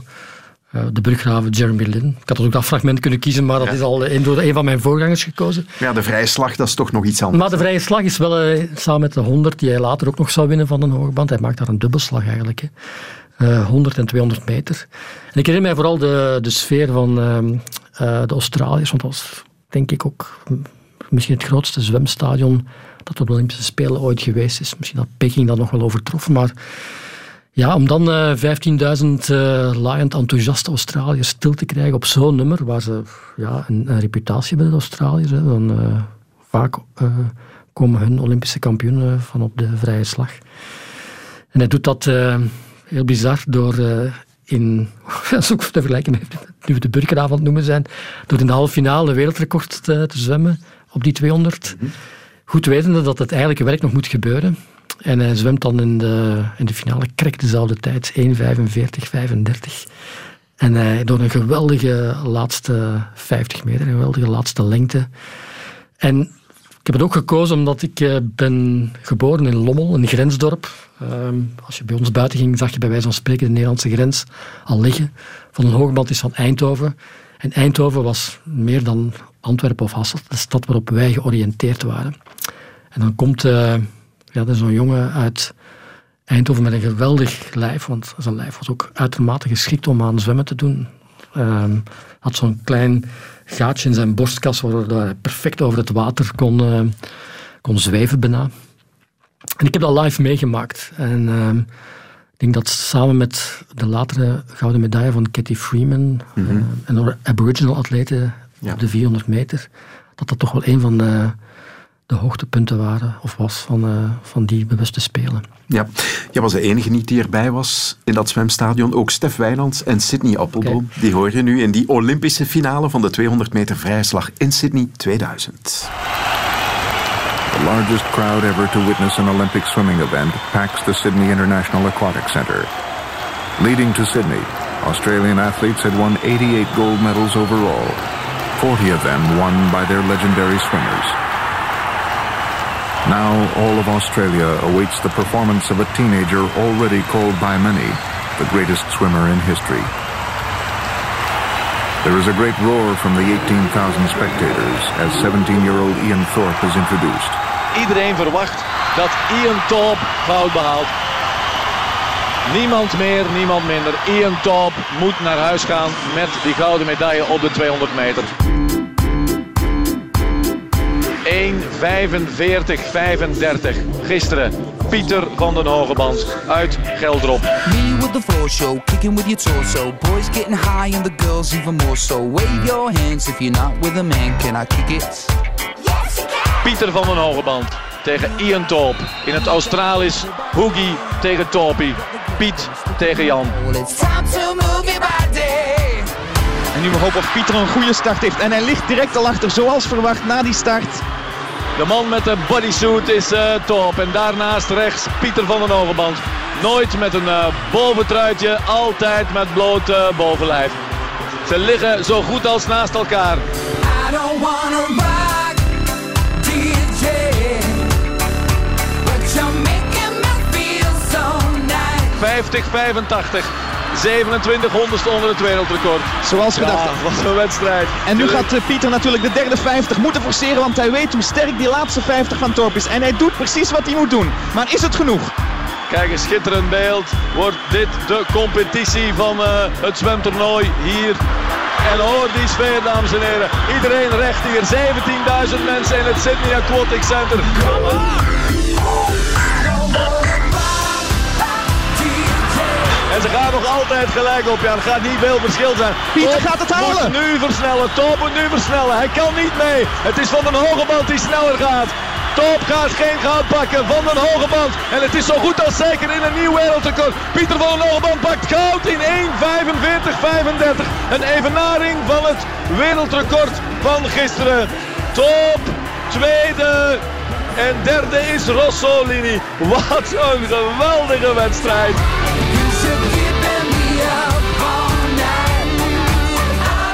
Jongen, gefeliciteerd. Ik ben even sprakeloos, zeg jij het maar. Dan wordt het niet zo'n lang interview, want ik ben ook sprakeloos. Ik, kan niet geloven! Ongelooflijk. Hoe ging je van start? Met wat voor gedachten ben je van start gegaan? Ik weet niet, ik was in een soort trance. Ik wilde zo graag. Het hol van de leeuw. Ja. Ik, ik, ik, weet het niet, ik weet niet wat er is gebeurd. Dit is, ik, ik heb denk ik even een paar dagen nodig om het, uh, om het te realiseren. Laat ik je dit vertellen. Um, 50 meter voor het einde lagen nu precies gelijk. Toen dacht ik, Torp heeft een betere eindsprint. Dat wordt zilver. Ja, nee. Ik, ja, het hele jaar door, elke keer als hij het wereldrecord weer verbeterde, werd ik extra gestimuleerd om harder te trainen. Want uh, ja, ik, ik, ik, wist gewoon dat ik hard kon zwemmen. Ik heb het nou laten zien, ik ben nou gewoon Olympisch kampioen. Ik kan het niet geloven. Olympisch kampioen Pieter van Hogeband. Ja, mooi hè? Tering Jantje. En je moet nog een paar afstanden hè? Ja, maar ik weet in ieder geval wel dat mijn vader flink dronken gaat worden vanavond. Jij nog even niet? Ik moet nog even wachten. That was a great race to be part of. I was pretty happy with my performance. I um, you know, raced pretty hard and I'm, I'm hurting a little bit from it now, so I was happy with that. After 150 meters, uh, you were about equal. I thought you were going to win. Yeah, that's what usually happens. But Peter had a great race tonight, and he brought it home, and uh, you know, that's why he has a gold medal now. But you know, I, I swam a great race tonight, and I was happy with it. And um, so did Peter, and he should enjoy this moment. Thank you. Ian Thorpe tweede, Pieter van der Hogeband, Olympisch kampioen. Geweldige kerel ook om naar te luisteren. Hè? Ja, um, ja, de brani spat er natuurlijk vanaf. Hè. En ik meen zelfs dat uh, als we dan toch de lijn met de bruggraven doortrekken, een soortgelijk verhaal van Atlanta 96, net uh, naast het podium gevallen en daar uh, ja, de ambitie gevonden en de drijfveren om in 2000 keihard terug te slaan. Mm -hmm. Want hij wint later ook nog in dat toernooi de 100 meter vrije slag van een andere grote zwemmer, Popov. Um, ja, het, wat ik mij afvroeg toen ik het, uh, toen ik het koos, is van... Uh, hij, wordt, of hij was uh, voorbestemd, en allicht zal het volgend jaar ook nog wel zo zijn, om chef de mission te worden van ja, de Nederlandse Olympische ploeg. En dat is toch iets waar, ehm, ja, waar we misschien ons zou, zouden kunnen spiegelen van dat soort atleten die het ehm, op het belangrijkste moment gepresteerd hebben om het hoogste te bereiken. genre Robert van der Wallen, de Burggraven. Van der Wallen is het al geweest, hè? Uh, ja, In, met, Athene. ja, hij is daar heel erg gefrustreerd van teruggekeerd. Het is natuurlijk ook niet makkelijk om zo iemand in te schakelen die het um, ooit het allerbeste of het allerhoogste bereikt heeft, om dan dan te gaan um, vertellen of gaan uitleggen ja. tegen twee het generaties. Het zijn vaak ook perfectionisten. Hè? Ook dat. En dan moet de federatie ook mee willen. En ja. daar knelt het schoentje, vrees ik. Ja, ze zijn veel eisend. En um, ja, het is niet zo eenvoudig om iets wat je twintig jaar geleden hebt uh, gepresteerd, om dat nu maar gewoon door te trekken naar de dag van vandaag. Dus ik, uh, maar je zou toch verwachten dat je met, um, met al die... Ja, die, die, wij ook hebben, een aantal grote kampioenen, dat je die mm. ook na een loopbaan nog beter zou inschakelen om dat soort rol te vervullen. We gaan binnenkort eens langs bij het POC. Oké. Okay. Radio 1. Sportza Retro. Eén moment mag je nog kiezen, Luc, en je gaat voor voetbalrivaliteit. Ja, het maken van zulke keuzes dat is echt een nachtmerrie. Want als je me volgende week zou vragen om er drie te noemen, dan kies ik misschien drie andere fragmenten. Misschien mag je terugkomen. Ja, stel je voor. Um, nee, ik vond ook dat ik wel eens um, de lelijke kant van de sport zou moeten laten zien. En dan heb ik uh, gekozen voor um, uh, de testwedstrijden tussen Standaard en Anderlecht in het jaar 2009. En wat er dan enkele maanden later gebeurt, eind augustus uh, van datzelfde jaar, de tackle van uh, Witzel op uh, Wasilewski, die eigenlijk voortvloeit uit die gebeurtenissen van die avond. En ik herinner mij, ja, testwedstrijden, um, dat was maar één keer daarvoor ooit gebeurd, denk ik, in 1986 tussen Club Brugge en Anderlecht. 23 jaar later opnieuw. Veel verwachtingen, veel opgeklopt. Um, en ik zat daar die avond bij de terugwedstrijd. Anderlecht, daar was de eerste wedstrijd was in Brussel op 1-1 geëindigd. Drie dagen later de return in, uh, in Luik. En dat ontspoort helemaal. Helemaal. Uh, ik zat toen die avond naast Jan Mulder toevallig. Die, um, ja, die ook niet kon geloven wat er voor zijn ogen gebeurde. Een schoppartij. Uh, en je had eigenlijk het gevoel um, dat dat vanaf het moment ja, eigenlijk al uren voor de wedstrijd um, te verwachten viel. Aan alles wat daar rond dat stadion gebeurde. Je weet dan, de laatste tijd is het een bon ton om het belang van die wedstrijd op te kloppen, want de winnaar zou rechtstreeks geplaatst zijn voor de Champions League, verzekerd van miljoenen en wat weet ik allemaal. En af en toe gebeurt het dan dat je dat soort clash krijgt, uh, die on, misschien soms onverklaarbaar is, maar hier misschien wel uh, uh, ja, te verwachten viel. Mm -hmm. Je krijgt twee ploegen die tegenover elkaar staan met maar één bedoeling. En, en dat is elkaar de duvel aandoen en elkaar op een andere manier uitschakelen dan al voetballend. En toch werd er zo een kampioen aangewezen. Dat was uiteindelijk Stoudaar. We herbeleven het mee met Peter van den Bent. De bal rolt in de eerste testwedstrijd. Nu wedstrijd op gang gefloten door Johan Verbist. Anderlecht heeft afgetrapt en kan een eerste keer gaan aanvallen.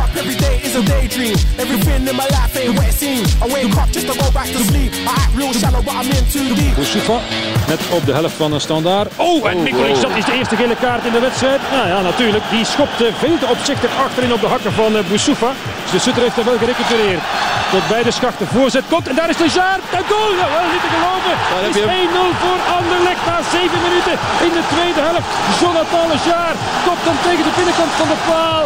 Zo gaat dat in het voetbal. Dat kan echt alleen in voetbal vandaar. Al die kansen, al die kansen. Bonkers. Polak vindt Van Damme. Van Damme, Sutter er niet aan tegen Onyewu. Sterk in uh, het duel. Carcella kan nu voorzetten. Daar komt de voorzet. Gekopt ja, en de ja, goal ja. van de Bocani. Wat een mooi Prachtige goal is dat van Jay Merci. En Bocani, de man van Anderlecht geweest, scoort hier opnieuw. En dit is een ronduit fantastische kopbal. Fantastische kopbal van Mbokani. Bonkers. Overstapjes Mbokani. Ja, boegroep van het publiek, maar Marcos geeft aan dat er van alles wordt gegooid. En hij heeft gelijk, want we zien het ook vliegen tot hier. Ja, er vliegt daar toch van alles. Allerlei stokjes, vlaggen, stokjes. Uh, plastic is dat toch maar, denk ik. Ja, en de Ai, ai, rood, rood. Oh, Mikulic. Ja, hij greep naar de zak. Nee, hij doet het niet. Hij doet het Oh. niet. Oh, oh, oh, hij greep naar de zak. Johan Verbist. Oh, ja, dan toch. Met vertraging. Ja, ja. Doe het toch hoor. Ja, ja. 1-1 nog altijd meer dan behoorlijk. En vooral standaard sterker gebleken dan Anderlecht in deze wedstrijd. Het einde nu van de wedstrijd. Toegeroep van het eh, Anderlecht publiek. Maar het eh, moet vooral ontlokend zijn in de prestatie van de eigen ploeg. Dat was onvoldoende tegen standaard. Kolken inderdaad, het doet is Clessin, het kan niet anders. En dit is het dan, het allerlaatste bedrijf van dit eh, eindeloos durende kampioenschap. Deel 2 van de testwedstrijden. Alles nog, moet nog beslist worden in deze wedstrijd. Gele kaart is dat toch ook? Ja, natuurlijk Steven de Voer. En Bilja is boos, gaat al tegen de voer aan. Oh, la la la la la die moet ook gekalmeerd worden. Nou, verdient eigenlijk ook de gele kaart voor zijn reactie. En Van Damme probeert Bilja nu te kalmeren. Nou, het was een gemene overtreding van Steven de Voer op de knie. Kijk.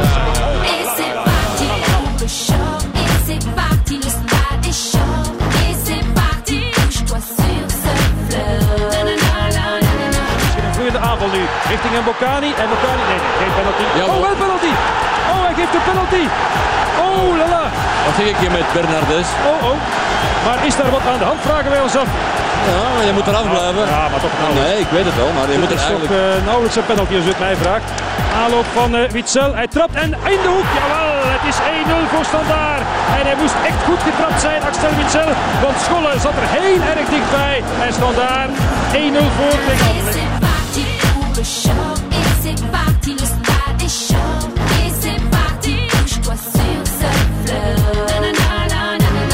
Indraaiende bal waar ze kunnen op inlopen. Daar komt hij. En Boussoufa komt en wordt, ah, krijgt dan nog een flinke klap van Bolat. Ja, die zag eh, het hoofd Oh, van. Boussoufa als bal, maar die had het bal niet en wel het hoofd van Boussoufa. Ja, die is buiten Westen hoor, Boussoufa. Ja, die moet, eh, die moet eh, bij bewustzijn gebracht worden. Geen overtreding, onvoorstelbaar. Oh, Vasilevski slaat!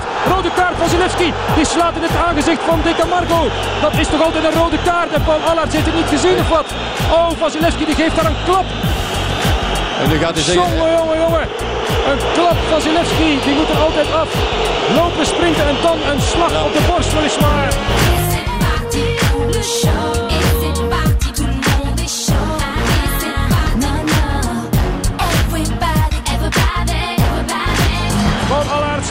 Nu een einde aan. Standaard is opnieuw kampioen van België.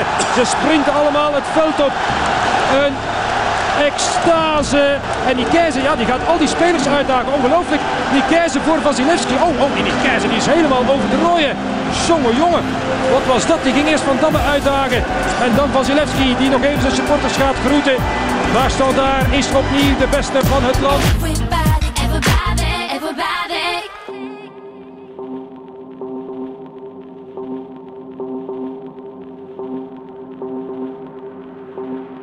Het wordt een interessante voetbalavond straks op Sportzaam met absolute topconfrontatie. Anderlecht Standaard, een klassieker natuurlijk in het Belgisch voetbal.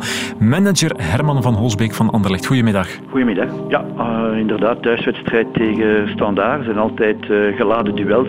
Vooral eh, na de testwedstrijd en eh, ook de zaak van Dammen is het eh, nu een, ja, toch wel een beetje een geladen, geladen wedstrijd. Maar wij wensen ja, vooral op het, op het veld te reageren. Het is een, een, topper. En in zo'n wedstrijden weet men dat de spelers altijd, hopelijk voetbaltechnisch, meer naar die wedstrijd toeleven.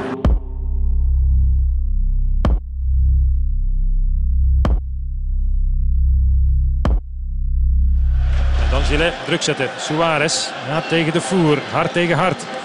En ja, Suarez in de tackle. Ook de voer daar voorbij eh, Chatel. Ja, ja. En Vasilevski krijgt dan eh, de overtreding tegen. Oh, rode kaart of wat? Ja, ja, rode kaart. Oh, Witzel. Die heeft zijn voet laten hangen. Rode kaart voor Axel Witzel. Want een Zolle krijgt ze er niet uit, maar daar is ze wel. Axel Witzel. Die heeft Vasilevski een trap gegeven. Ja, het is, ernstig, het is ernstig met Wasilewski, want paniek hier beneden en ze willen meteen de brancard. En toen teken dat er een breuk is blijkbaar. Oh. En Boussoufa die is ook razend. Die is bij Vasilevski geweest. Witzel heeft hier, ja, heeft hier het been van Vasilevski gebroken. Dat Ik denk het wel, niet. ja. Ik denk oh, het wel. oh, oh, oh, oh, oh, oh. Oh, en Witzel. Oh, ja, ja. Dat is, dat is over. Dat is over.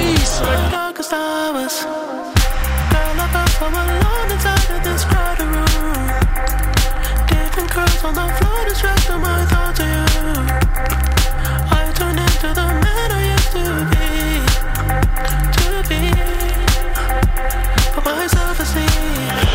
het seizoen van ja. Oh, la la la la la Vreselijke trap van trap.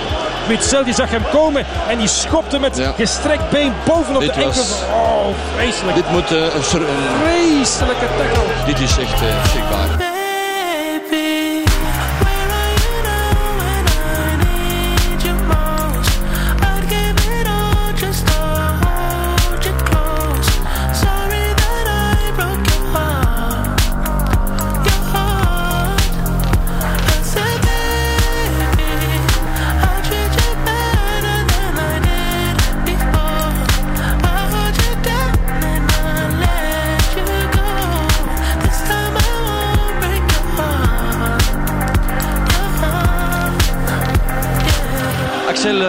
Votre faute, faute grave avec des conséquences énormes pour Wasilewski. Est-ce que tu sais raconter ton histoire de cette phase? Ouais, je sais, euh, je sais bien. Par rapport à ça, je pense que je dois des excuses à, à Vasilevski parce que je joue pas au football pour, euh, euh, nuire à la, santé des- des joueurs. Je joue au football pour jouer au football, mais malheureusement, voilà ce qui arrive aujourd'hui. Voilà, je voulais, je voulais m'en excuser. Ja, ik denk dat het voor ons eh, niet alleen de punten zijn, maar vooral het, het menselijk leed. Hè. Dus, eh Wasilewski heeft een dubbele open beenbreuk. Polak heeft zijn eh, kruisbanden gescheurd. Dus ja, ik vond vandaag, ik heb een aantal dingen gezien op het veld die voor mij eh, zeker geen publiciteit zijn van het voetbal. Anderlecht is al eh 40 jaar de grote club in België. En dan moet je groot zijn op het veld en naast het veld. Het is niet omdat je twee keer kampioen bent dat je dan al eh, een grote club bent, want dan moet je bewijzen eh, op en naast het veld dat je een bepaalde ethiek eh, kunt laten zien. En die heb ik vandaag op het veld niet gezien. Hij deelde eigenlijk zelf ook nog, nog een klets uit, hè, Herman van Olsbeek. Ja, het frappante is eh, dat Standaard sinds die eh, avond nooit meer kampioen geworden is. Mhm. Eh, dus ik, als ik ooit nog een voetbaldocumentaire wil maken, dan zou ik het graag over die periode hebben, die paar maanden tussen die twee testwedstrijden en de avond dat Witzel de enkel van eh Wasilewski brak. Hè. Ehm, je hebt ook het gevoel dat die twee clubs zo dermate ongezonde rivaliteit, of het is geen rivaliteit meer, dat ze elkaar gewoon eh, ja, nekken en, en de duvel aandoen. Ehm, dat die elkaar dermate in de gaten hebben zitten houden en elkaar beloeren, dat ze de afgelopen jaren niet in de gaten hadden dat Club Brugge aan de andere kant van het land bezig was om zich heel eh, langzaamaan te positioneren als de club die in hun voetsporen zal treden. En wat toen werd gezegd van de macht in het voetbal verhuist van Brussel naar Luik, is nooit uitgekomen uiteindelijk. Eh Mhm. Standaard is alleen maar meer een puinhoop geworden. En Anderlecht heeft na een paar goede jaren, eh ja, weet nu ook waar ze zich bevinden in, eh, ja, in moeilijke omstandigheden. En het lijkt niet uit te zien dat ze snel zullen terugkeren. Ja, en Club Brugge is, zoals je zegt, de lachende derde. Dankjewel, Luc, voor drie zeer originele momenten uit ons archief. Het was heel fijn dat je hier was.